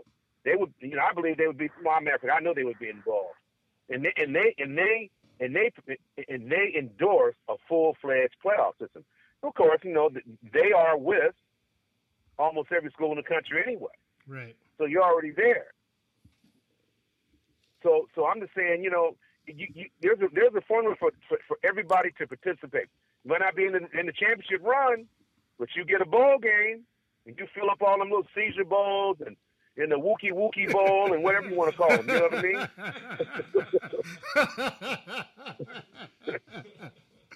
you know.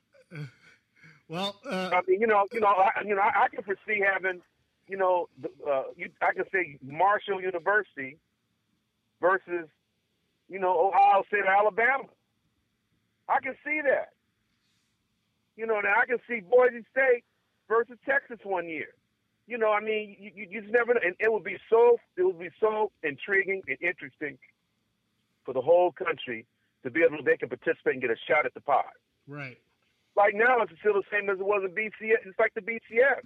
It just, it just, you got four teams, you know, and, and all you do is you can just rank the, you can take, the, you can take this system and, and, and anybody after four spots, you can bring the BCS back. Based on what they're doing. Doesn't make any, and, and, way, and the way it's set up now, and what I tell kids, you know, let me tell you something. Just look at all it is is a beauty pageant for, for your talent to get ready for the NFL because what it is, is not a true, true playoff system. It's just you guys just showcasing your talents in the National Football League, and there's only so many spots in the NFL anyway. So that's what I think these kids are doing anyway. And that's what I advocate. Yeah. Speaking of bowl games, your alma mater is going to be playing Nebraska in a, in a, in a bowl game, and, and T-Bone's sitting here. He's a he's a huge Nebraska fan, and uh, he was glad to see uh, see the coach change and whatnot. But uh, what are your thoughts on uh, that matchup? Well, frankly, I just that I think the match. I, I think that's a toss-up matchup. I really do. Uh, You gonna go to the game, AD? no, I'm not going to the game. Not going down to the Holiday Bowl? No, I'm going to the holiday but I'm going to be with my woman. You could do like I'm gonna do and bring your woman to the game. No, man, I don't want to sit up there with all them kids. I'm going to be with my woman. You know, I'm going to rub, she's gonna rub my feet. I'm going to be rubbing her feet. You don't want to, we don't walk around. You know, we we want to sit there and I'll give you some apple cider and drink that and you know and watch the game because you know I love that apple cider on a on a on a weekend. So that's what I'm going to do. I don't go down and see them Trojans down. I can see them on TV. I don't want to see a corn husker either. Don't get him fired up, Eddie. Don't get him fired up. at the house. well, you know, uh, I mean, you know, if but I would love to see Tom Osborne because my mother loved Tom Osborne the best of all the people recruited me because she she she loved Tom Osborne. He said he he was the classiest guy of anybody that recruited me out of high school. But I just didn't go to Nebraska, you know, because at the time SC was a place for me in terms of academic and two sports, and which is you know I always played out, you know. with uh, uh, you know, you and I kind of mentioned it last week, and and, and I want to get uh, uh, your thoughts again uh, and have T Bone uh, pop up in there. Uh, Bo Pelini, uh, they let him go. Uh, he, he won nine games a season. It's, I think every year he was there, uh, which is a, which is a winning record, a winning a winning season. Um, uh, what are your thoughts about uh, letting guys? And we, we talked, you know, I talked about these these storied programs and, and the expectations of the uh, alumni association and whatnot. But what, what are your thoughts on uh, uh, letting guys go that have you know a, a bit of success? First of all, you know that's a catch twenty two when you get a a coach is making winning nine, ten, ten games on average every you know every year. I mean, I don't know how you fire a guy like that. That's that's either he has a piece missing, we have certain things missing. But if you win in ten games, mean that, that's that, you know that's damn good. I mean, I could see you doing you know six and six or seven and five or whatever. But I mean, you know, it's uh, and, you know that, that that I don't I don't I don't have to get, how they get, get get rid of him like that. That's unbelievable. Unless he's walking out getting ready to go to another program. I mean, he's hireable, but I think I think it comes down to his his fiery attitude on the on, on and what he does on the field and coaching the players and stuff. I think they just got probably pretty much ti got tired of that. Yeah, But, I, I mean, I think look that at probably had more to do with it than his win loss record. You know, and I, I, AD, I know you love to talk about how you guys set the standard at SC back in the '70s. There's a lot of Nebraska folks who feel like that program, at several times in the course of history, has set the standard as well. And I think Right. there's a lot of folks who just feel like nine and three, ten and three. You know, at the end of the day, that's not the standard that they set. You know, so it's, Well, well, here, well, here's the problem. Here's the risk that you go at, especially in that part of the country. It's pretty tough to recruit. It's pretty tough to recruit in Nebraska and Notre Dame and all that kind of stuff. You, you got to be careful. You bring somebody else in there, it could be worse. mm-hmm. You see, that's you got to come in there. That's what they got the last gotta- time they fired a guy who won nine games. They fired Frank Solich and they got Bill Callahan, and that was that was a clusterfuck. You know, so I mean, Yeah, that, that's that's, what- a real, that's a very real possibility. That's what I, that's what I'm that's what I'm trying to tell you. See, if you bring somebody else in there, you got to bring a whole new system in there. You got to recruit guys you think is best for your system, okay? And so you got you starting. So therefore, in, in in my mind, if I'm a high school, 'cause I've talked to high school coaches. So if you got a high school kid who was thinking about coming to this program, and you got a new play, new coach coming there, well, that changes the whole, your whole thought process process on how you go into school. Unless you just go into the school first to get an education, that's the first thing you need to think about. Forget the athletic thing. If you're just going in to get an education, then everything else, that's one thing. But if you're going for the combination of things, and you want to go to Nebraska, regardless who's coach is there, then go to Nebraska. If you want to go, if you want to go to Notre Dame and get a Catholic education, regardless what the deal is, go to Notre Dame. Don't ever think about going to there, go there first for the sports. You think academic, and that's what I try to tell kids. Period. Go to the school academic that fits your needs and get you ready for the future off the field. You got to think combination. But if you go there just for sports, period, in a football program, and that coach leaves, that changes your thought process and how you pick a school. Mm-hmm. Now, I think when when when for example USC, when Ed Orgeron left, yeah, he he had the whole cover of the recruiting USC, and that's why a lot of people are upset about the the way he was the way he was let go because he had to he had to beat on all the kids coming in recruiting. Then that changed a little bit because Sark came in. Then that changed their whole system. Some guys, and most kids that I know about that came next, they went came there first for the academics, the combination, and some came strictly for the sports. So while Edge Orgeron coming, that changed everything. And that and when you have a coaching change like that, that changes a lot of things. It changes the whole thing. The And uh, you know, a lot of people got to realize just because this guy left and he ain't slipping up and standing in Nebraska, and you bring another guy in, he might go five and five the next year. And and you're in a deeper hole than you was before. Let's. Uh, And I've seen that happen. It, it, yeah, it, it's it, it's happened on all levels. Uh, and, you know, it's and, they always say be careful what you wish for because you know you can come up with something worse. Um, let's let's let's let's talk a little bit about the NFL. Uh, I'm going to start off with. Uh, I know it's, I sound like a shill for the NFL Network, but uh, I, I was watching a couple more. Uh, you know, uh, you know those NFL stories. What's the name of that show again? Football Life. Football Life. And uh, the one I, I saw the Roger Staubach one, and I saw the one with uh, Butkus and Gale Sayers. And what I found out found it was interesting. Uh, Butkus and Gale Sayers both in the Hall of Fame. Gale Sayers only played 68 pro football games. He only played uh, seven years, uh, seven seasons. Uh, he was injured uh, part of a couple of those seasons. Um, but you know, you, you and I had talked about the, the life the lifespan. But the, the, the, the body of work that these two guys put together, uh, as beat up as they were for the, the amount of seasons they played, I think Butkus played 10 years and uh, 10 seasons, and uh, Gale Sayers played seven seasons. They both made it to the Hall of Fame.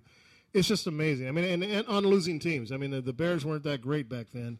And, uh, you know, the, the, the year that uh, I think the Bears won one game, uh, Gale Sayers, the longest run of his uh, season was 28 yards, yet he led the league in rushing and uh, you know Butkus actually led led led the uh, the league one year in interceptions as well as uh, sacks.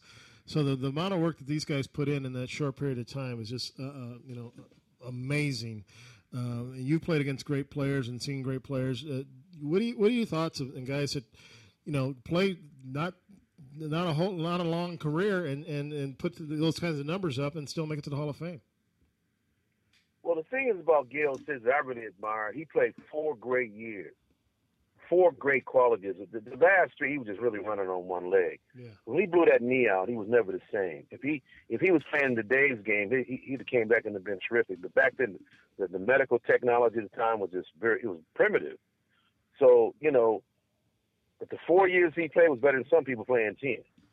That's how great he was. Right. Pound for pound, that's how great he was. I mean, far as I'm concerned, as far as all around player, he's in my top ten. He punts, kick returns, running back. I mean, he did it all. He can throw the football too. So I mean, see, when I look at these guys that, that played them lack of years and bad teams, and and uh, you know, a lot of people were trying to say, well, he didn't do well in the pros, blah blah blah. But first of all, if you're not with the right team, the right situation, I don't care. You can be Superman, you're not going to do anything. You know, and so uh, it's a wonder what Barry Sanders did at Detroit. He played 10 years of walk away from game. Yeah. But the thing is, he did have a good offensive line, but, it, but there was nothing else around him. And that was good enough. He made the best of them. That's why I admire. He's in my top three. But I mean, uh, but, but but Dick Butkus, who I know, I know Dick. He was a beast. He played 10 years. Dick and all all those guys. But and those they didn't have great teams in that time. But you know, but the thing is, what I admire about those two particular uh, players is that despite of how they struggled, they came to the top. The cream comes, the greatness always comes to the top, Right. and sometimes it doesn't. And that's the thing about Gale Sayers. The four years he played, I, I always look at really four quality years because the other one he was just skating by. He was just he was just running on pure guts and determination. But man, I tell you, in his four years, I never seen anything like that. No. You know, you let you let Jim Brown talk about you hear Jim Brown rave about him. It's unbelievable. You know, Jim Brown's the greatest. I mean, this man had nine four speed then. Gerald Sayers could play today, and and and, and and thrive big time. There's only a few players in there can play in any year, and he was one of them. Right. He actually said what you just said. He said that uh, if if if he would have had the the medical opportunities that they have today, he w- his career would have been extended. Uh, you know, they talk about uh, you know what they did what they did to those guys back then, uh, what they knew. Uh, you know, as far as you know medical uh, was available to them uh, was is primitive compared to what we have today. Oh, absolutely. For example, I hurt my back. I hurt. I, I broke the, the bones in my back like Romo and now that Cam Newton had in that car accident. I mean, you know, if I'm playing today, I don't have those problems, and that and and, and that's one reason why I was out of football early because of that and a broken leg and trying to come back, and also mentally I lost the fight to even play anymore. But medically back then, it was tough. For, it was tough for anybody then. Yeah. We uh, I saw an Matter of fact, when I and when I broke when I broke my bones, Doctor and, and Frank Jobe, who was the, Dodger uh, doctor and the La- Laker doctor. He told me I should have said I set up the whole year, but I came back too fast and re-injured it. Wow. The uh, the let's talk about the act, some, active players right now. I was uh, Aaron, Aaron Rodgers and uh, and uh, Tom Brady are, are just playing phenomenal. It looks like it looks like uh, you know, according to the pundits, that uh, Peyton is starting to show the wear and tear of all the years and uh, of those operations. Have you been uh, watching him play this year? And they, say he doesn't have the zip on the ball that he normally has. Uh, he's still, I mean, he's still out there winning. He's still controlling the game. Uh, but they're saying that uh, he looks like he's he, he's starting to lose uh, lose a little bit this year, and it probably would would be best for him to be his last season. Well, first of all, I never thought he should even came back play football. Period. I mean, you have four neck injuries. I mean, come on, what are you smoking? I mean, you know, I mean, he just takes one shot. The kid, the guy, could be paralyzed, and definitely when you have a neck neck injuries like that, that's going to affect your brain too, because it's going to affect your blood flow and everything else. Based on what I know, because the supplements I take, you know, we'll get into that the head trauma stuff. And the bottom line is, I mean, he had a decent arm coming out of college, but but now it's even slowing up. But the thing is, it's always been Peyton Manning in football. It's all Peyton Manning, Manning, Manning. That's one. That's one of the downfalls that he's having because he should, based on his work over the years, has been phenomenal during the season. When you stop Peyton Manning, you stop your team, and that's how they used to do John Elway with Denver until they got Terrell Davis and Shanahan. Don't give him that credit. Once you had that running game in the game, it was fine. But if you're dealing with a guy like Peyton and how he and how he runs his offense, and you know you do see a little loss of that velocity off the football off the football and when he throws.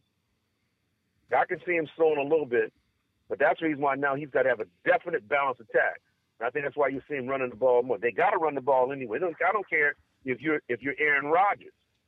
You got to have a balanced attack to win the game, and Pete Carroll proved that last year. So I think the the blue book on Peyton Manning now. If you get to Peyton Manning, and you and you get in his face and you frustrate him, you control the game and you win the game. You notice that anytime they pressure Manning the way he does, and they try to run it, it's too late because it's got to be a balance and blend of an offensive system. So I see a combination of him slowing up with the next thing. I know it bothers him. I think he's cold weather. That bothers him too. And that, that, that takes a lot of his velocity, you know, away from him when he's throwing the ball. Right. Um, one other thing, uh, Ad, uh, is uh, there's a there was a poll that came out today. Uh, it was a Bloomberg poll uh, that stated that uh, fifty percent of the people they polled said that they wouldn't want their kids to play football. Um, you know, they said that you know right now the ratings are up. Sales are at their at their at their peak for the NFL. All everything about the NFL is better than it's ever been, with the exception of they don't think over the twenty next twenty years that it's going to be able to grow because they say fifty percent of American mothers uh, and parents don't want their sons to play football, uh, and it mostly has to do with the with the concussion stuff. Well, I did. I agree with that poll. Uh, the only way I think that the game can survive down the road years later is either they put a limit on how long the guy can play. I think down the road they're not going to let a guy play who's had a diagnosis of 11 concussions. They're not going to let a guy play that's had three concussions in nine months. And I believe that where it's going is on Division One and Division uh, in NFL that they're going to have these guys being scanned every year. They're going to start scanning these pla- these players and see, and it, and it varies from player to player. And I believe they're going to scan these players' brains and figure out, the, okay, how much damage is there, how long they're going to terminate and leave. Because if you don't, you're going to have liability. Because they're going to sue the teams. They're going to sue the NC2A. They're going to sue the NFL. And as you see, what's going on the NFL, you got you have you have a class action suits, you got individual suits, and that's what's going to happen. And so, as you know, I've been dealing with Dr. Daniel Amen, who uh, said the brain study, which I was a, the father of his brain study, about 115 guys. I was get his brain scan. Is that what he what he advocates? What he advocates is you should be on a supplement program, a, a, a comprehensive supplement program, which he has and I'm on. And why the NFL doesn't to, uh, grab onto this man is beyond me. It's beyond me. And what he believes is if you're going to get your, your kicked in, you should be on a supplement program and you should be going to a hyperbaric chamber. So he's really trying to he's really trying to advocate a preventative program for these guys who play in the game. Right. And along with that going on, with him out there preaching this and other people talking about it, and of course we'll get it later, the fact that, that, that I'm the only former NFL player who has a book out now talking about it, is that that's right. These mothers and these parents are going to think twice before the kids go out. And if they do play, you, you, they're going to know the consequences of playing the game. Because there will be consequences. And no one escapes playing this game. period. Because once you put a helmet on your head, everyone has a level of trauma when you get hit on the football field. Right. Doesn't matter. Your your book is called Kickoff Con- Kickoff Concussion: How the Notre Dame Killer Recovered His Brain. It's available on uh, Lulu.com, and uh, looks like it's on sale for 19.95 right now. People can go there, Lulu.com, and uh, search Anthony Davis or uh, Kickoff Concussion, and it will pop right up. If you're on our website, you can click on uh, the uh, Anthony Davis. Uh, what is this? Anthony Davis on Swoops World uh, late night from two weeks ago or last week from last week, and it'll take you right to the book. So you can check that out. Ad, as always, it's a, it's a pleasure being able to chat with you and discuss what's happening in the world of sports. Yeah, well, T Bone. Hey, listen, after USC, Uh-huh. I'm gonna be chugging that apple cider down. Look for me, her look feet, for me on TV, okay? I'll be I'll be the one wearing red in the That, stands. that'll be fine. I'll be sipping on some apple cider, and she'll be rubbing my feet, and I'll be rubbing hers. whatever, whatever works for you, buddy. Ad, man, it's a pleasure, and uh, I'm sure we'll talk throughout the week, man. My pleasure. Thank you. Catch you next Thank time, you, AD. Anthony Davis, folks. Uh, get a chance, go check out his book. Uh, it's available on lulu.com. Uh, we're going to take a quick break and come back and uh, talk some other stuff. And uh, once again, we're celebrating uh, year number five. Uh, year number five. And we've got some other things to talk about, but just letting you know that last yesterday was our fifth fifth year doing uh, Swoops World here. This is Satellite Sky. Got this feeling. Back after this.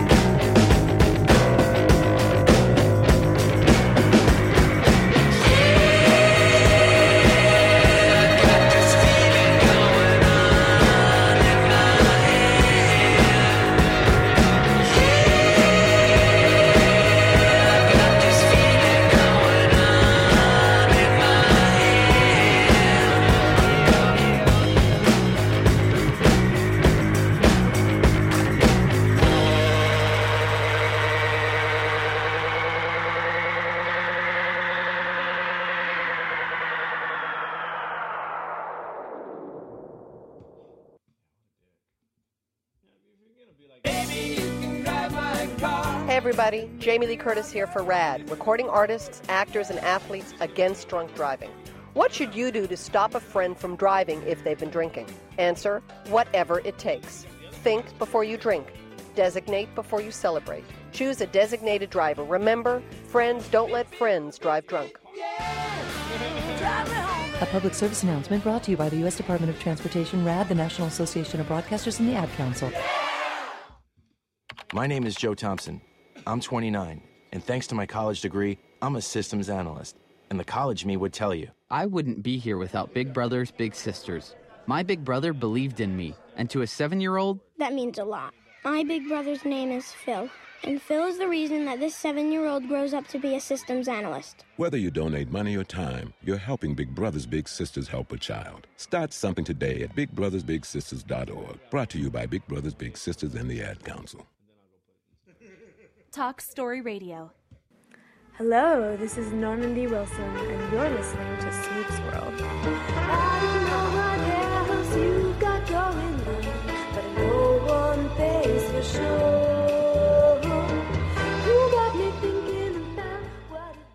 Welcome back to Swoops World on the Talk Story Radio Network, and uh, we're getting ready to do a few, mi- we're just a few, I don't know, minutes or so away from T-Bone's timeout.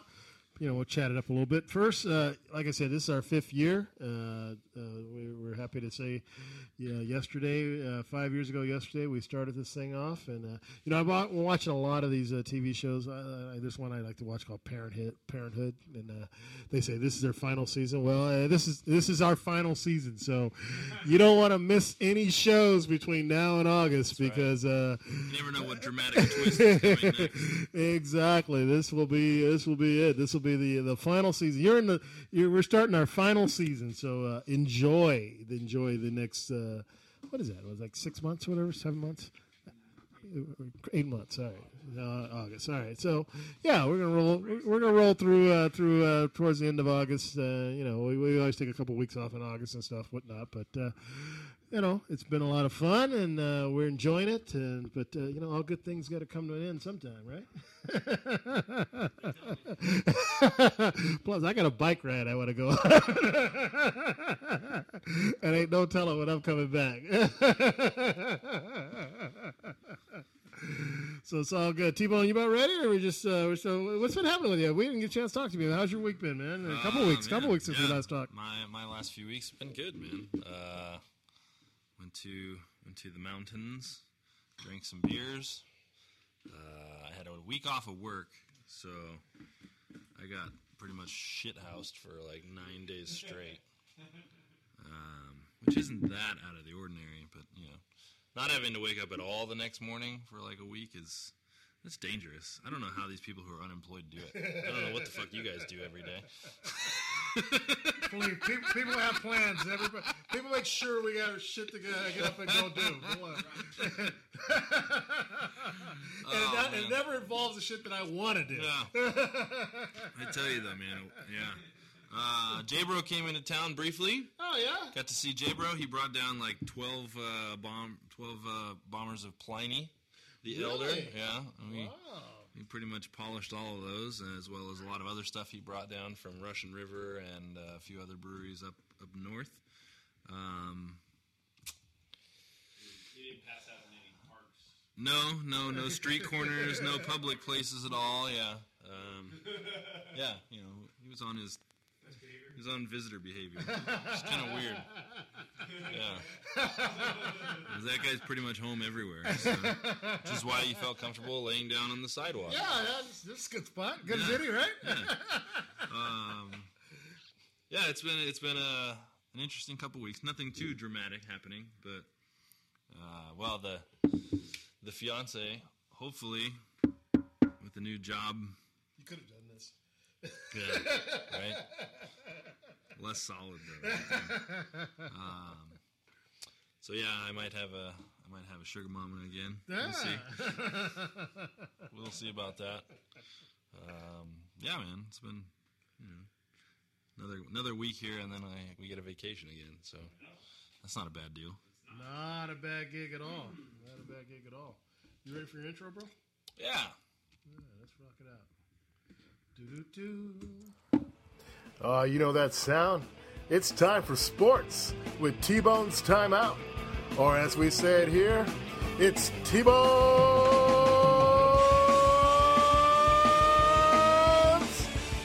Timeout. My goodness. You're back to talk sports again. It's another week, and we're getting closer to the painful part of my year. the year when football is gone. It's a painful part of my year, Um, too. but thankfully, thankfully, we got a few weeks left yet. You know, a few good solid weeks. We've got college football regular season has come to an end, uh, with the exception of Army Navy. I think is on Saturday. That's always a good game. I You- mean, yeah. it's you know, it's a lot of guys you're never going to hear about again because I think Roger Staubach and uh, and uh, what's his name uh, played for the uh, San Antonio Spurs. Uh, Tim Duncan. No. The- Oh yeah, da- David uh, Robinson. This kid Yeah. Notre Dame. Yeah. For the last time you hear big names or Yeah, those types of programs. yeah. For the think. for the most part, yeah. The the days of guys uh, who have uh, potential pro careers going to the military academies are pretty much done. Um, It's all about that. Uh, that, you know, that whole five year commitment, Commitment or whatever afterwards is a little tricky. A little tricky. Yeah, declared yourself. Yeah, can I- can I put that yourself, off? Declared yourself eligible for the draft, and then uh, Yeah. Uh, but Army Navy, that's a the, you know I've talked to guys who went to West Point and went to Annapolis, and as much as they love getting digs in on each other, I don't think anyone really has a lot of fun at that game. There's too It's, many push-ups it's in involved. it's in Philadelphia. It's cold. The second week of December. Yeah. They have to go and they have to stand up for the whole game in full. in their uniform, Yeah, regalia, and uh, that's just yeah. I, I mean, now the the guy I went to high school with who went to Annapolis, he was a little more of a team spirit kind of guy. The guy I went the guy I went to high school with who went to West Point, he was just like, Ugh, this. so, but yeah, there are a lot of guys out there who I don't rather be think. looking at a topographical map, man. Playing uh, what's that game we used to play? Uh, your kid actually beat me. What, Risk? Risk, yeah. Uh, It's a great game, by the way. It is a good game. It really it's, is. It's a fun game. Um, but uh, also on Saturday, we learned who will be the uh, Heisman Trophy winner this year. That's true. Uh, it's a it's, a, it's man? a slim field this year. There's only three finalists. We've got Melvin Gordon from Wisconsin, Amari Cooper, the wide receiver from Alabama, and uh, Marcus Mariota, quarterback from Oregon. I tell you what, that kid. I think I he's. give him some props. I think he's going to walk away with it. Honestly, um, it's if you only have one quarterback in the field to begin with. I mean, you know, in the in the group of finalists, I think that's already a leg up. But he's on the best team. I, I don't care what anybody from the SEC or Alabama says. Uh, and you know, Amari Cooper is a great receiver, but Alabama's offense can survive without him. Oregon's offense does not do what they do They these do last four years without Mariota. Anytime that they, the last game they played, they, they fell behind. They they looked like crap. They you know, they're kicking field goals, and then he, when he finally comes alive, then, it, and then it's a blowout. Yeah. And it happens in like five minutes. Yeah. They might be down 10, and all of a sudden they're. Gonna be the first one from Hawaii to win the Heisman. I think so. Huh? Wait, Hawaii's ever won the Heisman before, have they? Ah, I don't know. I don't. I don't. I can't think of anyone who has. But uh, I know they've had some finalists. I think Manti Teo was a finalist, wasn't he? Yeah. Yeah, that's He brought his girlfriend. in his heart. The only place she was ever real. Let's see, Barry Soetoro. He was never a, a Heisman Trophy candidate. He's from Hawaii. Do you have to be born in Hawaii? that gets a little sticky there. I, don't think it, I can't think of anybody from Hawaii who's actually won the Heisman. Nor I personally, but hey. Uh, yeah, but the, uh, we got three finalists this year, like we were just talking about. I, I think that it's uh, it's going to go to that uh, kid in green and yellow, I like and it. I think he, I think he's earned it. Yeah, he's Um, earned it. Melvin Gordon had a hell of a season this year. He running back from Wisconsin ran for 2,300 yards or something like that on the season. Just absurd. You know, it helps when you get 400 of it in one game. But uh, Yeah, the only time I, they, the only they're, time I'm interested in a team from from Wisconsin, they're wearing green and yellow. I'm not even interested in that. I could do without the entire state. Uh, yeah. Send me some cheese in the mail and just, you know, I just that's. like to watch, watch the touchdown double check. Man. Well, and you know the interestingly, the head coach of the Wisconsin Badgers. Uh, this was his second season, Going to. Uh, and he after two seasons i- at Wisconsin, he uh, he got yeah. I, I can't even make myself say it that way. It brings back too many memories, man. Um, but uh, Mr. Andersen, after two years in Madison, decides he wants to go back out west, and there happens to be an opening at Oregon, State. The State? Beavers have an opening after uh, Nebraska hired away Mike Riley last week. So, in a little weird uh, Pac-12 Big Ten switcheroo shell game. Which is really weird because I, I heard Nebraska was looking at some high school coach who had. No, seriously, there, there was some high school coach they were looking at, and then they took. What's the name of Oregon State? He had a losing record, didn't he? this season. Overall at Oregon State, he was 90 and 83 or something like that. Um, the last few years they've slipped, but the last in the last five years, which is when his record at Oregon State has dipped. I mean, I, I, I the jury is definitely way, way out on this hire that Nebraska made. I mean, Mike Riley's 61 years old. Um, his only Division One head coaching job is Oregon State. Two stints with a sandwiched around three years in a failed experiment with the San Diego Chargers back in the late '90s. But I mean, anybody was going to fail at that job at the time. That was just that organization was in absolute disarray. They still had Ryan Leaf to deal with at the time. Um, but um, Peter just nerded out on us. yeah, you know the, the is he playing Minecraft over there or what?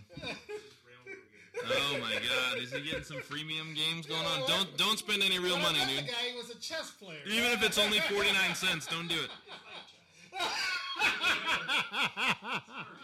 But you know the, the the Nebraska coaching search was weird because they fired Pelini on a Sunday, and then by Thursday morning they were announcing that they'd hired Mike Riley, and that was one name out of a lot of names that people were bandying around about who they were going to hire.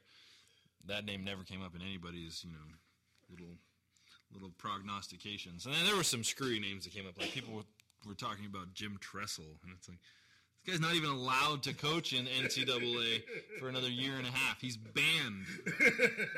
He can't coach even in Division Three. I don't know who was talking about that. It was asinine, but He pulled off the Pop Waterfield. uh, but this one there was weird. All you know, because coaching searches like Florida, they were looking for a new coach because they canned uh, Muschamp, and their athletic director chose to go the other way with it. You know, rather than try to fight the rumors and you know people were going to search for tail numbers on the private jet that the athletic department owned anyway to figure out where they were flying and all this stuff. He just said, "Okay, well, we're on our way to Colorado Springs to talk to the head coach at Colorado State." Which can kind of screw things up if you're trying to have a little bit of cloak and dagger secrecy when you're talking to agents and not pissing off and stepping on toes of other athletic directors and stuff. But uh, this was just a, a way out of left field. It seemed like you know nobody. Why did they let Muschamp go? Um, because they just weren't. I don't think they're going to a bowl game this year. I don't know. They might be in like the the blue bonnet pissant bowl or something. It's gotta, it's gotta be the, the pressure to coach. You know these these big, big, big time Yeah. schools. You know uh, how you last there uh, without having a massive corner. Uh, you know more than you know a few years is, is, is amazing. Yeah, Uh, and and especially guys that are like Will Muschamp or Bo Pelini, guys that they they're cut from that more old school football bent, you know, where they're yellers and screamers and grab you by grab you by your shirt and get right in your face and tell you really, you know, how they feel about you and what they had for your breakfast. Yeah. Um, those guys, they I think more and more they're finding themselves on a short leash just because they don't they they're gonna talk the talk, but when you don't walk the walk and back it up, and when your team doesn't, you know, when your team doesn't demonstrate all those values and and uh, hard nosed ideals that you try to demonstrate yourself, kind of puts you in a bad spot where it's like well, maybe maybe I believe things and I don't know how to teach them properly because I try to have this personality. And I'm not saying that either of those guys were putting up any kind of front. You know, that's just who they are, and that's what they're products of their environment and everything that goes along with it. But it might not be the best way to a get people to like you if you know the chips are against you, which unfortunately is a part of the business. Right.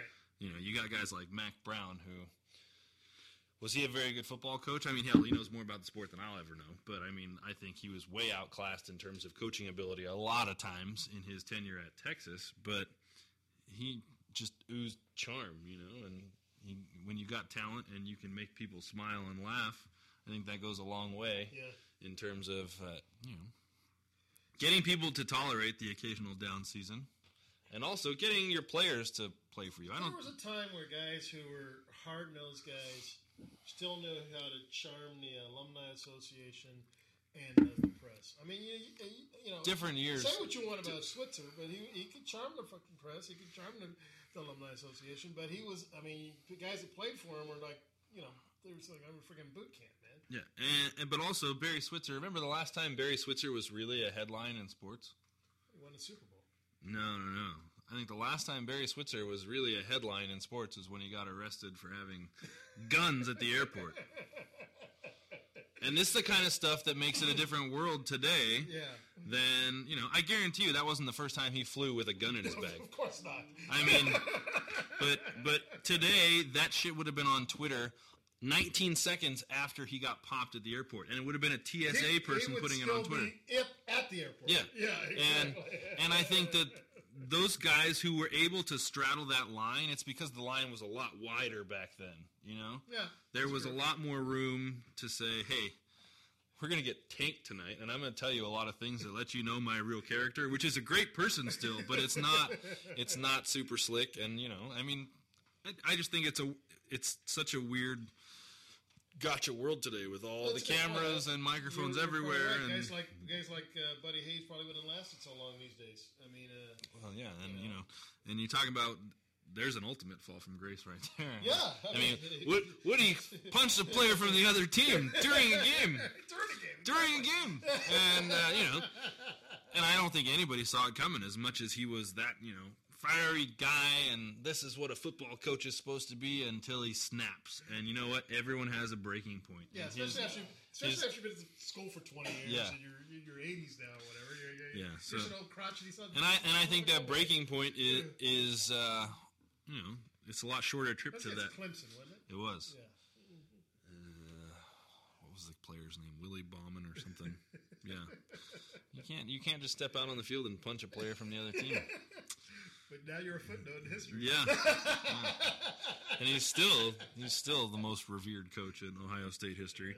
Urban Meyer's on his way to wiping that out, but I mean, He's got, he's got, but that's if. But Urban Meyer's already had you know he had his breakdown moment in private. Yeah. Um, but I think the the road to that point for these coaches is shorter than ever. You know, the pressure and the expectations and the money and everything and the media coverage and the just nonstop bombardment Well, we're is talking, we're talking collegiate. it's everywhere. Once again, I'm going back to the, to the drawing board there. I was watching a football life on, uh, uh, I believe it was uh, Coughlin. And uh, they talk about, in, in general, the amount of time that these uh, NFL coaches put in. Mm-hmm.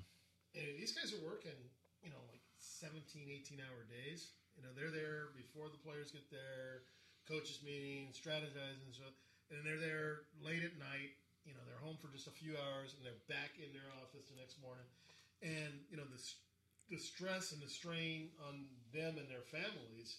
Yeah, I know, you know, this is what they want to do, and nobody's nobody's saying anything other than that. But it's it's enormous, and Mhm. and these guys who can last in this, you know, they last week they were talking. They said Pete Carroll's the second oldest coach in in, in the NFL Yeah. at 63 years old, but Coughlin's coaching, and I think he's like 12, 13 years older than him. So, you know, he, he looks about thirty years old. Yeah, older. to- to- Because Pete looks like he's fifty and Coughlin looks and like he's he's running down the eighty-five. field Yeah. and high fiving guys. But you know, the thing is, is the the, the, the, the to, to, to work those many years through that kind of you know that scope and that pressure, and you know the fact that you know used to be a time being the head coach of a sport, you were the important person. No, you're not the important person anymore. It's that million dollar, multi million dollar athlete that they invested in. So you got to please that guy, and you know control the rest of the team, and make the fans and the, and the management happy, and and the owner. And the owner, yeah, it's just all. It's just you know, it's I don't know that. I, I mean, as much as I love that sport, I don't know if I would want that kind of gig.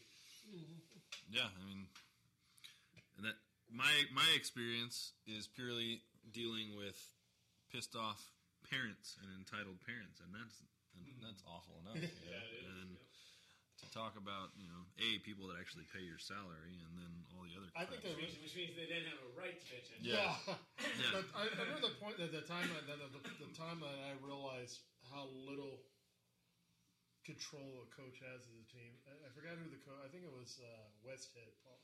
I could be wrong, so don't quote me on this. But Magic told Jerry Buss that he was going to quit playing basketball because it wasn't fun anymore, which translated to I don't like this coach.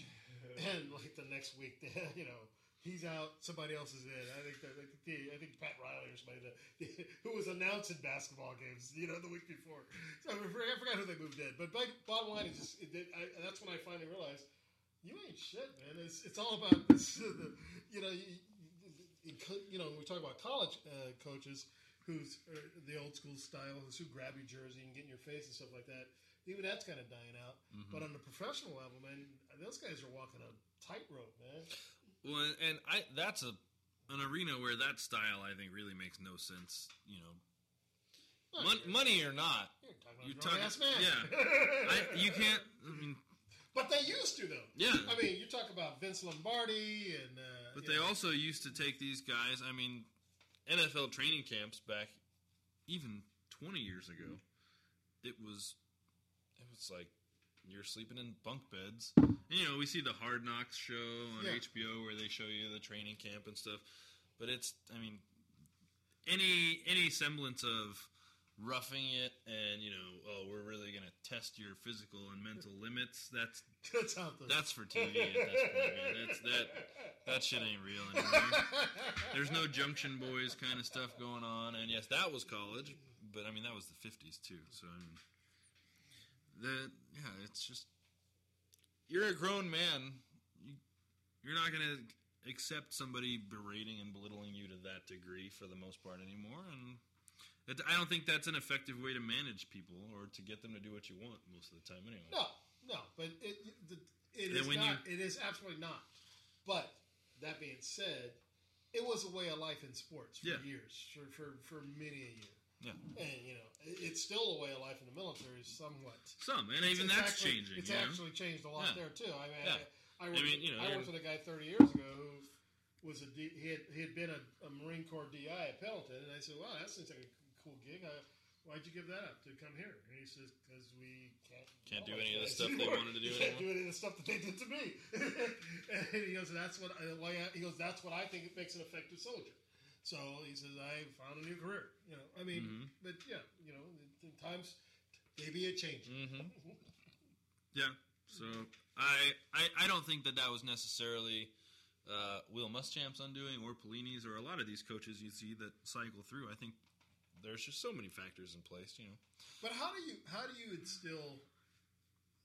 Because you, you're, it's twofold. Because you know, as an athlete, even though you're grown and you, and you, and you, you know, you, there's there's rules and regulations and stuff like that.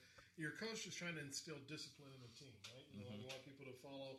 You know, we got curfews, we got this, we got this. You need to be at this meeting on time. You need to be here. You know, whatever. And a lot, a lot of times we hear about these athletes who like, like you know, if you're working at the freaking grocery store, you come rolling in an hour late and you miss it, whatever, you get fired, right? But you hear about some of these athletes who miss meetings and don't show up for this, don't show up for that, and there really are no consequences other than the fine. When you find some guy fifty thousand dollars who makes hundred thousand dollars or one hundred fifty thousand dollars a game, Yeah. you know, it really is not that. It's not that big a deal to him. Yeah. Um, you know, and how do you how do you motivate people? You can't motivate every every person that works for you the same way, regardless of what field it is. If you're a manager at a grocery store, or if you're a manager of a major league baseball team, you're got you're going to be dealing with an array of different personalities that respond differently to how you But- do. But, yeah, but my point is, my point is, if you're the manager at the grocery store, You can fire and you can't motivate the son of Yeah. you fire him, right? and a coach of a baseball team or a You basketball team. Yeah. Yeah.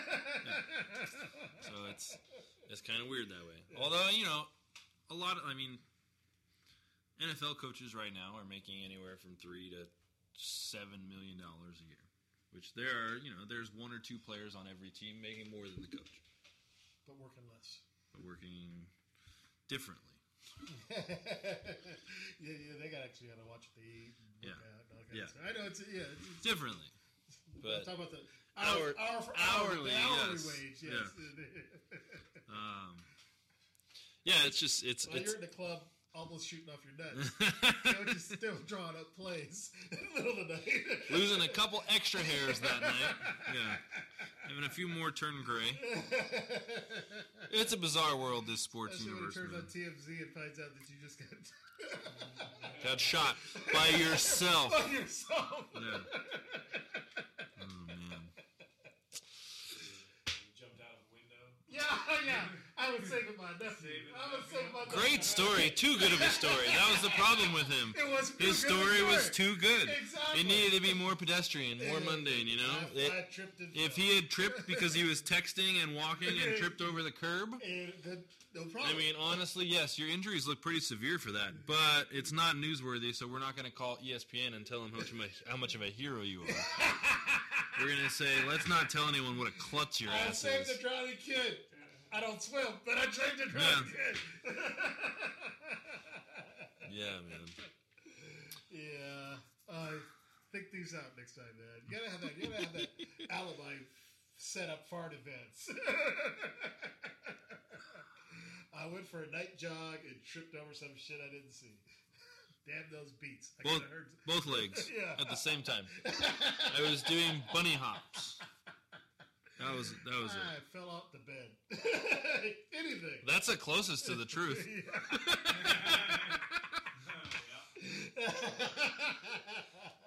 Because we're not. I don't know if we're gonna get that real story anytime soon, but Yeah, well. that's that's close to what I what I surmise. I heard he was. I heard you know what? Rumor had it. Don't quote me on this. Allegedly, I- I- the the home office Disclaimer. Allegedly, would cover all. Uh, allegedly, there was uh, some uh, arguing going on with the girlfriend, and I guess the, somebody showed up, knocked on the door, screaming, cut it down, shut it down, Or replace it, or whatever it was. And uh, he decided, I got you know exit stage left, and oh my god, this is a lot further down than I thought it was. Seemed like a good idea. It seemed like a good idea. Guys do it on TV all the time. Oh yeah, well, if you ever hung out a window with your fucking sans pants, better find a fire escape to walk down. I live in California. We don't have those, man. they did it to dogs. Oh gosh. Um, for the college football playoff, we got Oregon taking on Florida State, State. It'll be a at the game. at the Rose Bowl, Yeah, it'll be a good game. uh, and we have Alabama. Florida State's defense is sus- is sus- susceptible to uh, up the middle, so uh, you know Mariota might be able to, uh, you know.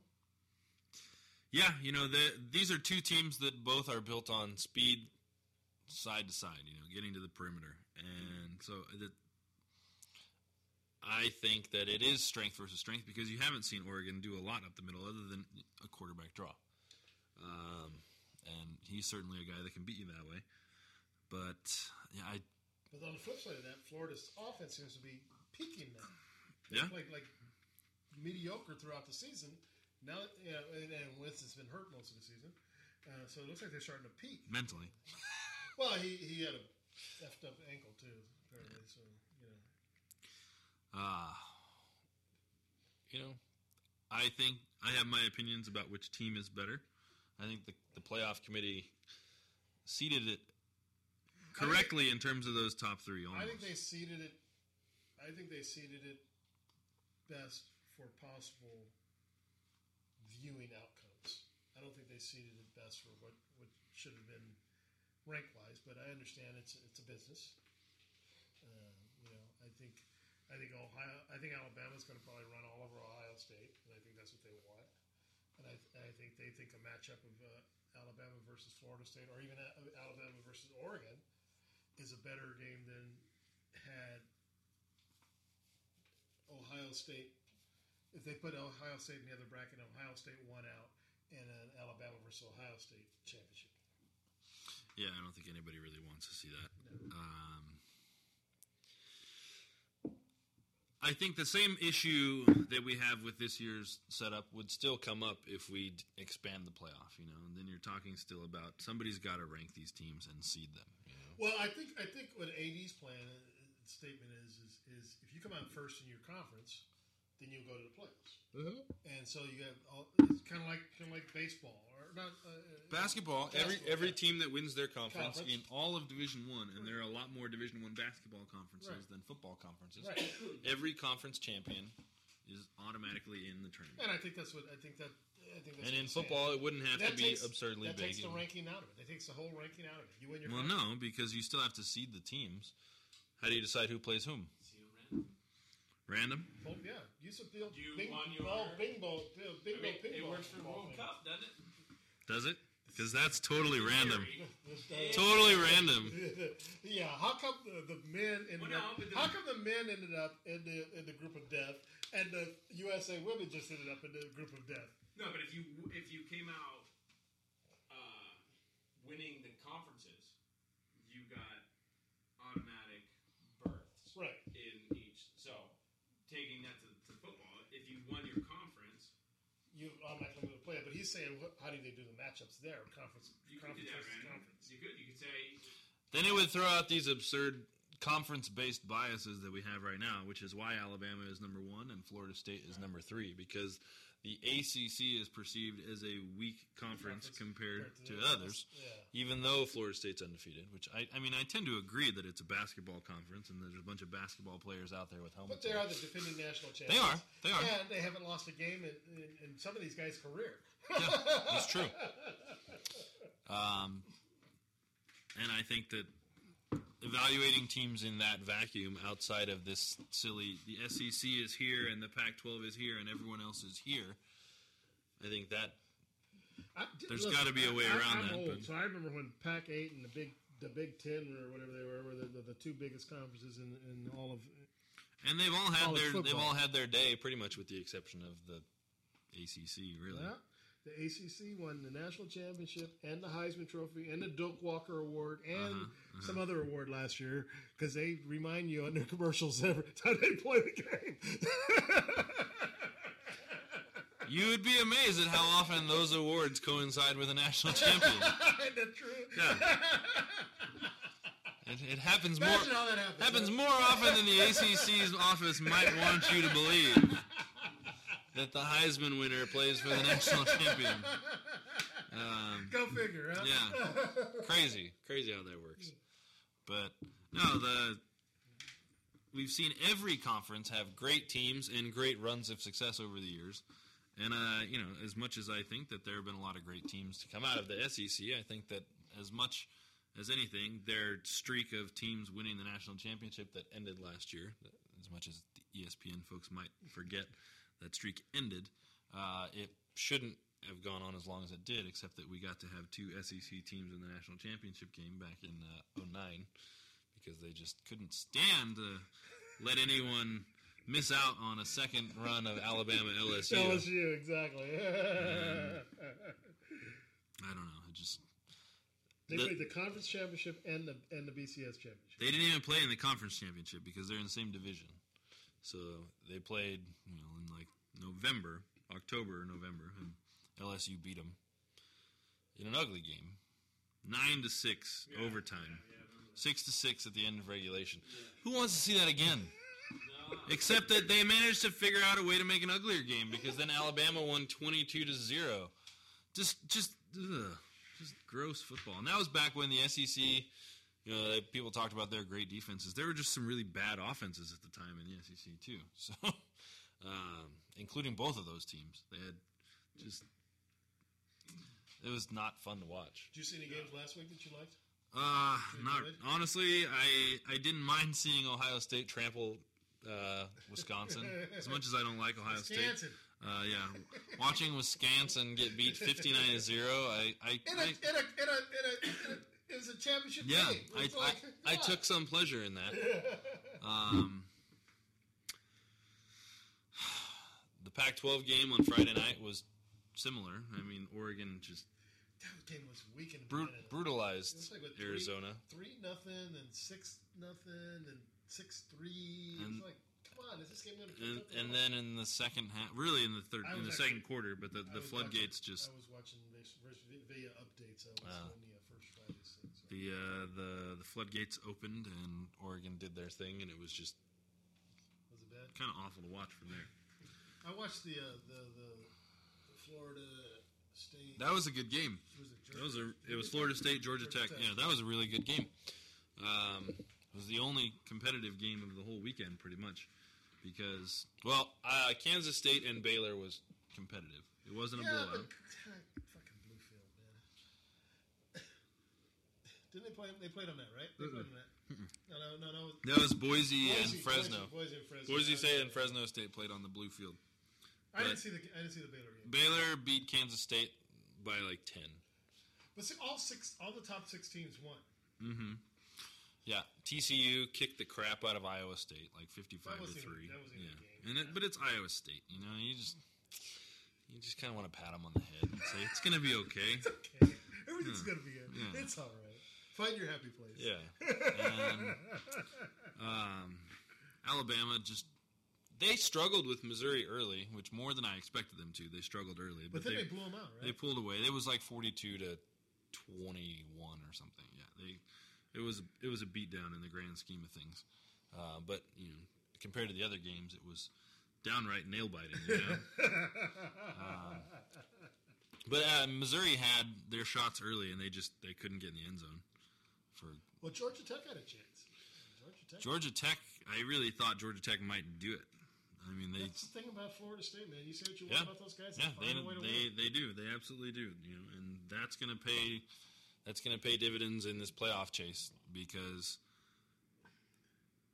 Alabama, the only they they haven't won close games for the most part this season. You know, they've they've blown teams out. They've lost a game that was not, you know, it wasn't all that close to be honest. I mean, they got kind of handled.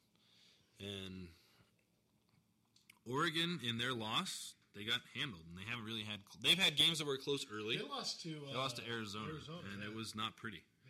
Um, but you know they've had games where they trailed going into the half even, and they came out and just destroyed in the second half. Which but they haven't had anything where it's been close in the fourth quarter, other than the game that they lost. We talk about halftime. That's that's the strangest thing when I watch. You know, they they always interview the coach going off the running off the field at halftime, Mhm. and Jimbo Fisher never looks worried. He never. I mean, on the sidelines at times he looks stressed, but going into halftime he never looks worried, and he and he, and he, he really answers I think questions fairly honestly. They say. You know, whenever he goes, well, we're, you know, we- we're playing, you know, we're not playing bad. we we made these mistakes. We let them get this. We let them get that. We need to come in. We need to do this. We need to do that.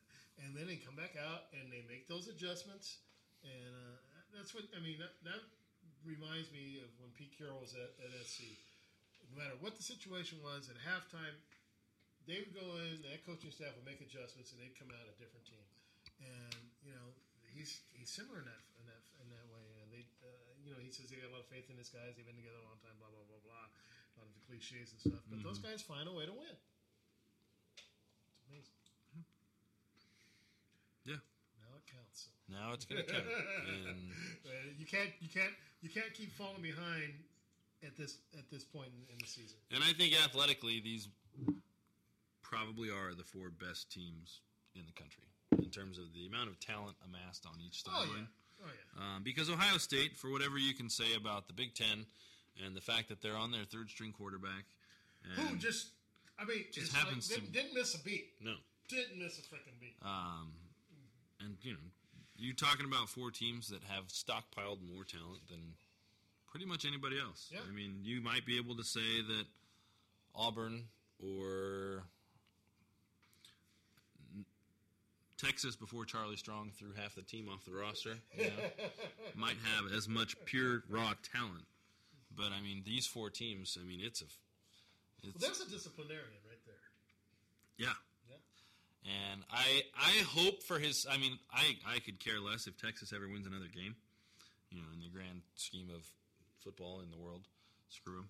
Um, but I I respect the hell out of Charlie Strong, and I just hope he didn't overplay his hand and sabotage himself because he kicked like eight or nine guys off the team this Sabotage. year. Yeah, and sabotage. I sabotage. sabotage. uh, I you know I because I think he's a good guy, and I think he, you know, I think he is a great football coach, and he might not be. For one, he got he got a bunch of dumbass rednecks in Texas saying he shouldn't even be a coordinator. it's like so he was a coordinator for the Florida team that won two national championships in three years. But he shouldn't even be a coordinator. You might be a racist. Like, In your best Jeff, Jeff, Jeff Foxworthy. Right? Uh, and some of these, you know, some of these kooks who are just mercilessly teeing off on the guy Oh, before he ever coached a practice, and it's like, Yeah. you know what? I, mean, I hope he didn't screw himself, but I think that he's gonna. It's gonna pay dividends if they give him a chance. Yeah, And I, I just honestly don't know right now if he's gonna get a chance. You know, he won five or six games or something this year. I don't know if the kooks out there in Texas are gonna be patient with him, or if they're gonna try to run him out of town. But You said Texas, right? I'm gonna verify. 'Cause I think I know Peter's saying the same thing. It's like hey, you're asking whether they're gonna give a chance, and you did say. Mm-hmm. Tejas. I mean, honestly, screw him. I mean, I hate the Longhorns, but I like Charlie Strong. I really do. And I don't know. I I just like his style, man. Yeah. He's a yeah. I mean, and you know, you looked at the the way that that program underperformed for the last five or six years, and it's like you have a state, a huge state. You know what the Plenty of talent fourth, from. third or fourth most populous state in the union, the most high school football players of any state in the country, Friday Night Lights, man. and they all want to play for you. They get the best of the best pretty much every year, regardless. You know, before people forget that before 2005, before they won that national championship with Vince Young in 2005, they didn't win a national championship before that since like 1969 or 1968.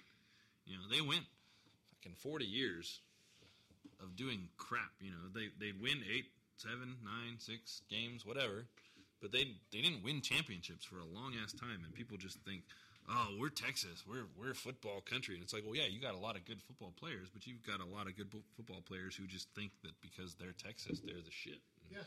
And he came, he comes in, and he's like, no, you ain't the shit until you've done shit, and you haven't done shit. And so if you think you're a badass and you can skip curfew or sling weed out of your dorm room or whatever it is you're doing, no. and so I mean, I think, like I said, if they give him a chance, it'll pay off. Sometimes you got to go in there and shake things up.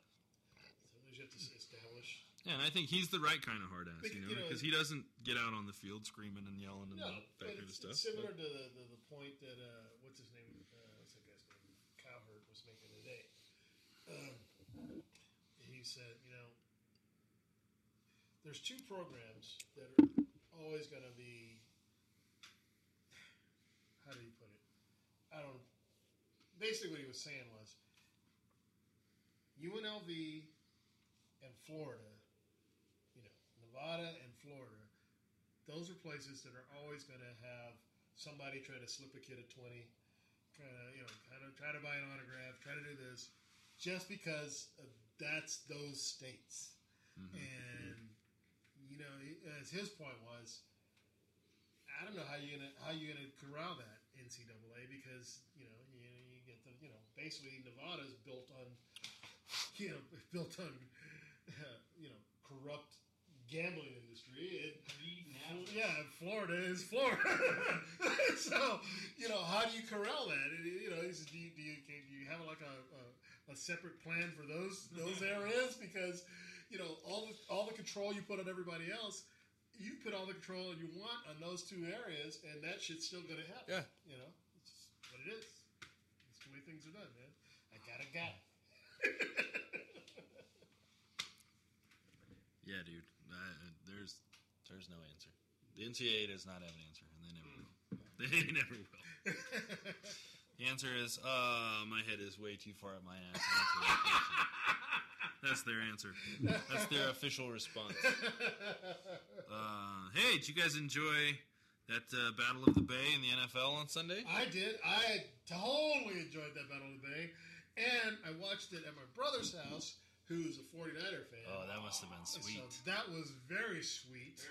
And so that day, that Sunday was a great day because the Raiders beat the 49ers, and my uh, my youngest son is an Eagles fan, and I kind of like the Seahawks. As he says, "How that's your Raider fan?" I said, "That's my AFC team." the mm-hmm. Seahawks are my NFC team. You just have a lot of love to give, man. And so I don't have as much love to give as you Uh, do. you I had, can't. You had to I- suffer through the, the last 15 years of Raider Nation like I had to. You have to. You have a little love to spread around. but anyway, so I, uh, uh, I was able to text him. Uh, uh, t- text. I was sitting next to my, my brother, going, you know, 49ers suck. And then I was able to text my son the score of the Eagles Seahawks game while he was watching the. He and my all my kids were watching uh, the Galaxy win their third Fifth MLS Cup. third championship in four years, fifth overall, the most winning. They've won more championships in MLS. They were at the game, so Oh, nice. yeah. They didn't invite me, but they were there. said they had said they had a great time. So had you gone, you'd have missed the Raider game. I didn't watch it. It wasn't on TV. They don't show us Raider games. They, they've fallen so far below the freaking radar that you can't watch them on TV anymore. Not without paying a lot. exactly. I just kept watching the thing scroll across Yeah. the bottom. my my dad was watching it because that's you know he lives in that vaguely in that area now. That's the that's the games that they get where That's he lives on their local get. TV now. They get Niners and Raiders games. Yeah, that make the LA market. And so I asked him a couple times how it was going. I was. Uh, I get my updates, my Raider updates on my uh, smartphone. Yeah. So they call it. Oh gosh, you know Sunday night's game was pretty. Uh, Who was Sunday night? That was the Chargers and the Patriots. Oh yeah, yeah, yeah. And the Chargers played. They played okay at times. Uh, they were clearly outmatched, and the bummer of it is, I mean, from a Charger fan's perspective, is that you know that probably was one of, I mean, the second most winnable game on their schedule left. They've got the they got the Broncos this week. I think the most winnable game out of the four remaining as before last week was at San Francisco in a couple weeks. Um, but they've still got they've got the Broncos at home this Sunday, and they're at San Francisco next week, and then they've got Kansas City They can win it. to finish off. They can actually win it. They could, um, but they're going to need some help offensively.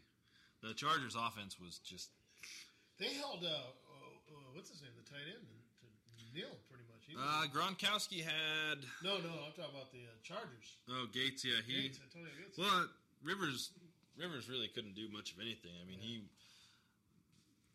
New England's strategy throughout the game defensively was to send never send less than five rushing after the quarterback at any given time. Um, they they were blitzing at least one stand up player on every down, sometimes three or four. And San Diego's offensive line, which is kind of patchwork at this point in the year, just they couldn't hold up. They were on their third center this season, and just you know losing Nick Hardwick early in the year hurt them because he was their starting center for like the last seven or eight years. I mean, he's But their, their center now was the left tackle, a, right? yeah he's a rookie anyway, and he was playing tackle or no, he was not playing center Yeah. before Sunday, Yeah. or before midway through last week's game, and this was his first start at center. And again, he's a rookie to begin with, so I mean, he was just. I think that that goes a long way in being able to handle that kind of Well, adversity. that's a lot of work. when you've got when you've got thunder coming down from a team that knows you know that that knows what you're gonna do and they're pinning their ears back and saying we dare you um, But the thing is, is you know, when you're playing tackle, you just got to you know concentrate on you know your assignment. When you're playing center, You're the freaking Yeah, general. you're, yeah. The, you're the line. You're the you're pointing guys out. This Mhm. guy's here. This guy's there. Got there. Communicating with the quarterback. Then you got to get the ball to the quarterback in the freaking uh, shotgun, and uh, and then do your assignment. Yeah, and you know, I I think that you know their left tackle King Dunlap probably had the roughest game of any of them. But uh, yeah, they just they're not there. They might make it in the playoffs still. They're, they're still in They have- position they- right now. They, they would control their if own the playoff yeah if the playoffs started tomorrow they would be in. They they need to win. Realistically, they need to win two of their final three to to be fine. You know, if they if they finish ten and six, they're in without a problem. If they're if they if they finish nine and seven and they lose to Kansas City, they might be uh, in trouble. But if they, I mean, if they either way, that it, it's going to be tough if they lose two of these final three. So, like I said, they've got they've got Denver this Sunday, and Toby's going to the game. He texted me a picture of his tickets yesterday, and I'm like, I hate you. um, but yeah, the the Stillers showing some new life. they Um, came from behind, didn't they? I don't even. Who'd they play? They played Cincinnati, Yeah, they didn't start off. and they they off did they did come from behind, and then they just put the Yeah. pedal down and said, "Well, Roethlisberger- goodbye." When And that was that- not slapping some chick on the ass in a, in a, in a, in a club. He's he's a pretty darn good quarterback. And uh, that kid Martavis Bryant, that wide receiver they have, who was you know, came, they signed him in like week five or week six. He's a touchdown machine. He's like he's like a younger Antonio Brown. He's just I'm faster than you. I'm gonna run by you now, and he's gonna throw the ball up, and I'm gonna catch it, and you're not gonna touch me. I mean, that's just what he does. And they've had a knack for finding those guys. They had Mike Wallace and Antonio Brown at the same time, and it was oh my god, that was terrifying. If I were a defensive coordinator and I saw that they had two guys who pretty much should be running with Usain Bolt, I'd just say, fuck it, hit them before. Hit them before they take two steps. Hit them as hard and as often as you can for You're- those you're- first two you're good steps. with straight out sprinters, but that, that San Francisco 49er uh, experiment with the hurdler uh, Renaldo Nehemiah didn't work out too well. Yeah, and there have been some where, it, yeah, it definitely hasn't. You know, couldn't take a hit. But these, I mean, wh- Ty, the jury's out as far as Martavis Bryant. You know, he has had, he's been in the league for like seven games. So, but Antonio Brown, he's a flat out speedster. Mike Wallace, now he's with Miami. He's also just a burner. But when they get hit, I, I watch him on the Sunday night, uh, Sunday show sometime. Oh, different. A little different. Yeah. What is he on CBS? Is that 60, 60 minutes? Is that what that is? One of those old people shows. Those old people shows. I think he retired actually. His kid's working now, right? I don't know. I know that. Uh, what's the guy on NBC? Brian Williams. Brian Williams. His daughter played Peter Pan last That's week. right. Yeah, man. And nobody watched it. Nobody did. I, I sure didn't. I almost watched it just to see Christopher Walken as Captain Hook. I already put on his lines. Which I mean, that's uh, Of course he did. That's what happens, right? But uh, Yeah, live. live TV. Yeah.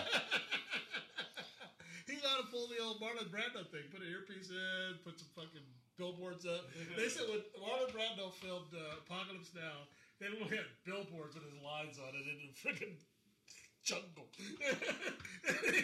he said back. They said he just he didn't give a shit by then. Man. He was like, you know, what the hell. there was another one where he had an earpiece when they did it. They they filmed his lines. So. You can't understand him anyway, so Yeah, well, fine. He's classic in The Godfather. That's all I care about. Man. that and uh, a streetcar named Desire, man. I thought it was a streetcar named Desiree. Damn it! I've been reading it wrong this whole time. Um, so New England with the win over the Chargers uh, reasserts their control over the AFC right now. They are both they and Denver are both ten and three, but New England throttled Denver a few weeks back. So uh, with head to head, New England right now owns home field advantage uh, going into the playoffs for the AFC. and the NFC, uh, Jesus, you got Arizona still on top of the West. Uh oh. Okay, it's empty. Did I make it? Almost. You made it. Thankfully, it was empty. Uh, as long as you're not talking about the NFC South, it's fine because the NFC South is just it's just bad, man. The Sa- the Saints and the Falcons both have five wins. Oh my god! One of those teams is going to go to the playoffs with at most eight wins. So I don't know, man. That's scary. It really is. You're gonna have teams with nine and ten wins left out of the playoffs. Especially considering how, how I mean, pretty good those teams were. They were, yeah, two years ago. Both of those teams were, yeah, and you know the, yeah, and you know the Saints are still only five years removed from a Super Bowl championship. The Falcons, two years ago, were the best team in the NFL, Right. and then the 49ers came and KO'd them in the championship game, Right. and the Falcons were like what 14 and two that season, something like that, Yeah. and and just here they are now, and they're battling it out. You know, dude, I don't know if you saw any highlights, but the the the Saints and the Panthers got into a little rumble on Sunday. Yeah, Cam Newton scored a touchdown. They were playing at Carol uh, at uh, New Orleans, and Cam Newton scored a touchdown on like a quarterback quarterback draw. He dives over the pile and barely gets the ball to the to the goal line, and then the ball comes out, and they ruled that the ball broke the plane. And then he does this little Superman, like I'm tearing off my suit to be Superman thing, which is really just fucking stupid to begin with. But somebody from the Saints came up behind him, like a linebacker for the Saints, right as he was doing this. He saw that and he's like, "No, fuck this," and he chucks him from behind. And then just, I mean, it wasn't quite bench clearing because they were probably, it was probably just the 22 guys on the field at that time. Um, by the time, because it was down in the end zone, so by the time any of the players from the sideline got to it, it was pretty much getting broken up. But like in the Superdome, there's, you know, there's the walls back behind the end zone, and some of those walls are gates that go, you know they're padded, but they're they're just gates. So they a couple of the guys bowled through these gates, and they're down on the concrete now, like wailing on each other. There were punches getting thrown everywhere. It was uh, it was pretty scrappy considering that it was a forty-one to ten game. it, was, it was an ass whooping. So, uh, yeah, man. That was about the most exciting thing in the NFC South this weekend, though. So depending on their schedules, it's conceivable one of those teams will advance and be sub five. Yeah, yeah, I think it's m- probable at this point. You know, I, I think seven and nine is probably best case scenario for that division winner. I mean, it's it's bad. It's been a while for that since that's happened, right? the last team to do it, the last team to do it was the Seahawks. Actually, they made it like Pete Carroll's first year, which was you know what three or four years ago, five years ago. Um, yeah, they they were seven and nine, and they made the playoffs because the NFC West was just awful, and they actually had a home playoff game against the Saints, and they beat them. So and they so they finished eight and ten on the season after after playing two playoff games. They were still under five hundred. That's frightening. Yeah. So. Oh. Yeah, dude, I don't know. Apparently the the 49ers want to get rid of Jim Harbaugh or something. I guess he's forgotten how to coach, maybe. I don't know. I don't know. Does seem odd. I mean, Yeah. He, uh, he did seem to have a certain touch going on there for a while. Harbaugh, Jim. he's on his way out. Apparently. Yeah. That's what it sounds like. I, I But- have to say I feel bad about that, but I don't like the guy. And again, he's one of those guys where it kind of makes he makes it hard for you to root for him. Even if you're a fan of his team and they're doing well, it's hard to it's hard to get his back and say, "Yeah, that's our guy. You know, that's our coach." It's, like, it's kind of like, "Oh yeah, that's our coach." You know? That that embarrassing It sob. Feels right. You know what? To me, he's like, I know. I, there's a guy who used to coach the Raiders who I hated. He did well somewhere else, um, but uh, he reminds me of Shanahan. this guy I just don't like. I don't know what the deal is with that guy. Yeah, it's hard for me to think of those guys in the same light, just because I remember Jim Harbaugh as a player, and Heard he's a pretty decent player. I don't remember anything about Shanahan other than grumpy old man. See, I, didn't, I don't remember Harbaugh as a player. I just remember as a co- I know as a coach. He was never a great player. He was a little bit of a journeyman guy. You know, I mean, he was he started in Indianapolis for a few years. He started in San Diego for a couple years, I think he started in Chicago for a year or two. I know from Stanford. He was more of. He was like the guy who was a starter on teams that really didn't have a starter. Mm-hmm. You know, he was the guy who came in and did the job because they didn't have a draft pick or whatever. Until next year when Yeah, yeah, and you know he he did some good things. He was always a little bit of an undersized guy who could make some plays with his feet, and he was a lot like the coach you see on the sideline today. You know, he was a the passionate. We're gonna do this kind of guy. You know, he seemed a little more positive in his playing days. He's such a, you know, he, He seems just he's so- petulant He's now. so smug to other coaches. Well, which is perfect for San Francisco. I don't understand why they don't like that. You know, like the whole "who's got it better than us" thing. It's like, well, The city? the city, yes, we're the only city in the entire fucking country slash world.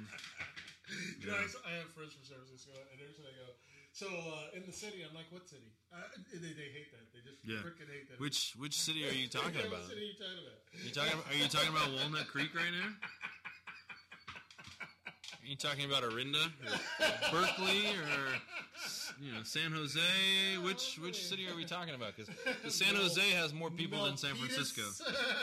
San Jose is like twice the size of San Francisco. I don't know if they know this, but you know, San Jose has like two million people. It's a pretty big city. Have you heard of it? Right next door. But that's okay because it doesn't have the culture of the city.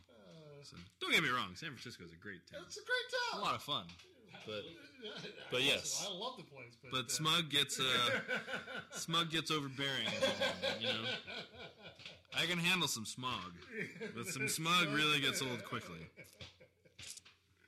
So yeah, the NFL, it's happening. It's about to get fun. Playoffs are coming down the pike in about four weeks. We got three more weeks of regular season football. Who's playing on Monday this week? Uh, don't recall. Well, who's playing tomorrow? Let's see. Tomorrow we've got the Cardinals and the Rams. You know what? The Rams, they are not out of the playoff hunt yet. I don't believe they can still, with uh, with some some good work on their part and a little help on on the other way. They're still playing with a backup quarterback, huh? They're playing, yeah, with their. They moved on from their second string to their third string quarterback. Shaun Hill now is their quarterback, and it's just a puzzler. Um, yeah, Bradford, he might come back some year. Who knows? What did he What did he destroy this I can't remember what it was. If it was an ankle or a shoulder or what, I don't know. I, I feel bad for the kid. But he's out for the season. Yeah, he he's not. He got injured. What like second week of Yeah, preseason or yeah. something? It was another another year off for him. It's like the third time he's missed an entire season since he was in college. It's kind of crazy. Sucks. Yeah. But you know, we got the pillow fight of the week between the Redskins and the Giants. That's just ugh, ugh. Giants won last week, huh? They won big last week. Did they? Yeah, pretty sure they did. Let's see. Last week was week 14, right? Yes. Uh, da, da, da, da, da. Giants 36 to 7 against Tennessee. Huh. Yeah. Gnarly. Let's see, man. little matchups. Yeah, yeah. You got uh, Arizona, St. Louis. You asked about the Monday night. New Orleans at Chicago. Ooh, that's a game that looked a lot better back in August. Yeah, because they're both sucking right now. Yeah, they're, those are both teams that I mean, and you know, the Saints. We were, Peter and I were talking about this. The Saints are tied for first in their division right now. They- They're, They've been looking lousy the last couple of games. yeah, they're right? terrible. I mean, they're that's a bad football team. Again, not not talent wise, but Just the they playing. just can't pull their heads out. And the Saints and the Falcons at five and eight are tied for the division lead. Oh, you know, here's the one. What uh, the Giant? The Gi- yeah, the Redskins play the Giants. See, this is a week. uh, You know, we, we, we should have had our good friend uh, Mark Platt because remember was he telling us that uh, RG three is the, the sup- you know is going to be the greatest thing since sliced bread. We're gonna have to check the archives because I, I tend to tune out from time to time. Oh, the intelligent guy. not, not, not that I don't think the guy can play play ball. He's just he's on a lousy team and he's really he hasn't done crap for the last two years. So uh, Oakland plays Kansas City this week. There are no good games this week, man. No, there's a couple really bad ones though, including the one we just mentioned, Washington and New York. But then Denver and San Diego. that other New York, That'll be good. that other New York, Jersey B, the Jets are playing the Titans in a battle of two and eleven stalwarts. Uh, yeah, man. Wait, yeah, wait, who, hey, who, who quarterbacks for the Titans? right now, uh, Zach Mettenberger, who I don't know what to say about him. Really, you know, he he played for Georgia in college for a year, and then he got kicked out of school for I don't know something, and then went to LSU. Uh, San Francisco at Seattle. at Seattle, that, Oh, Seahawks. that one, I think that one's going to be a bloodbath. Honestly, I'm hoping it is. And, 49ers look lost right now, and the Seahawks are looking like they're finding Like, something. they're starting to Yeah. hey, wait a second. We're Starting- the- starting to remember. We're the defending champions. Yeah. We're, going to step up our game. Cincinnati and Cleveland. Oh, Johnny Manziel's first start. Johnny Manziel is going to start Johnny an NFL football. regular season football game. start. I will reserve any further comment until Now, what did after Cincinnati's he's coach say about him? Uh, Marvin Lewis called Johnny Manziel a midget, a midget, that he wasn't worried about, something along those lines. Something along those lines. Yeah. And then he retracted that statement the next Yeah, you know, Yeah. you can't take it back once it's out there. It's you out know? there, man. Once it I leaves mean, the lips, yeah. it's over with. And I like Marvin Lewis more than I like Johnny Manziel. So for the time being, I'm behind his whole uh, midget comment. I would just like to see Manziel just play a decent game. Because, you know, the pre- all the pressure's on that kid. And, you know, I, I like to see him do succeed. I think the other two teams in the division would like to see him play a decent game as well. Yeah. Um, just because they need the Bengals to lose one more here. Beyond that, though, I mean, if the Bengals. Boy, Hoyer just fell apart. He just collapsed, man. He's hearing footsteps. He goes, "This guy behind me is going to take my spot." Or? Well, he's been listening to that all season long, and he's Yeah, been trying to block it out, you Come on, know. dude, But come on, step up your game, dude. this is his first season playing more than three games, so you know it's a marathon, not a sprint. And I think he was having to try. He was trying to make. He was by trying to look like the whole quarterback controversy thing wasn't bothering him. He was showing how much it was bothering Bothering him. him, yeah. Um, and I vaguely reminiscent of the whole Roger Maris and uh, Mickey Mantle scenario in '61.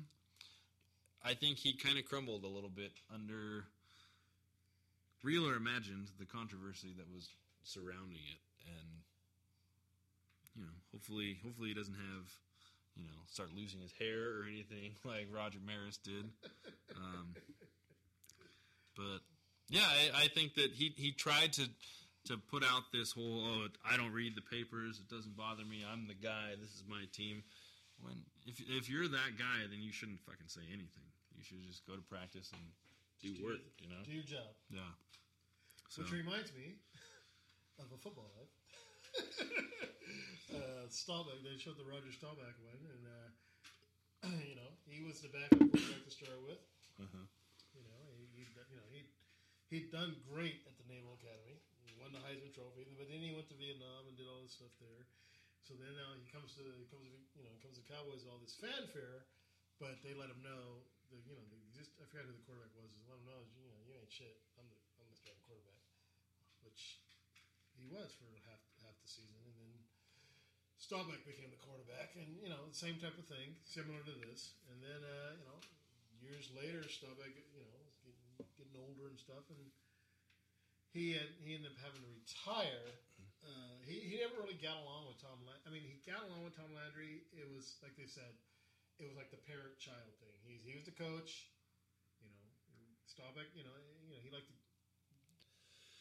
Landry called all the plays, you know, and Staubach was only allowed to audible, you know, where all the other all his peers were calling their own plays, and uh, you know, and in, in one game he did call all his own plays. They did really great, and then the next day the week it was back to normal. It's like you know, yeah, whatever, kid. I'm calling all the plays because everything was scripted. But by the time he he got hurt and stuff like that, and he had to retire, they already had what's his name, Danny White. Is that his name? I don't know. Yeah. Uh, they were they were already making moves to replace him anyway, so he didn't really feel like he was truly got that love that he should have gotten, you know, when he was retired. You know, But uh, you know, Tom Landry only won Super Bowls with Roger Staubach. He didn't win Super Bowls without him. So championships without him. So it was interesting, man. It was it was a really good thing. I mean, that guy that guy is truly the squeaky clean guy. You know what I mean? We, you know, usually these guys. He's the all-American boy. He is the all American boy, man. Well, he doesn't get more all-American than him. No, not at all. They said though, uh, his teammates go, yeah, he, he could be mean, man. He, they saw him fight, having a couple fights, and they said, I remember it was uh, Hollywood Henderson said that uh, he got in a fight with somebody who sucker punched him. Oh, I, who, I forgot who it was, but he said the Staubach kicked his ass. He said, you know, he was in Vietnam. You were in Abilene.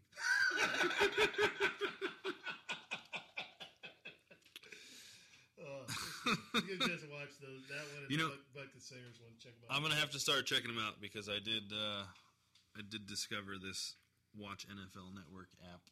Let me just let you know. So, fr- Saturday from one o'clock on, it's a football life marathon.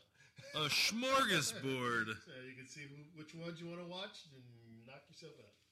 Nice. I'm very, uh, I'm very much looking forward to that, as well as some games this weekend. So we'll talk basketball when it matters. Yeah. Okay. So we won't be talking basketball. I was gonna talk basketball, but I was gonna bring up a politics conversation, and I didn't want to go there. There you go. there you have it. Another edition of T-Bone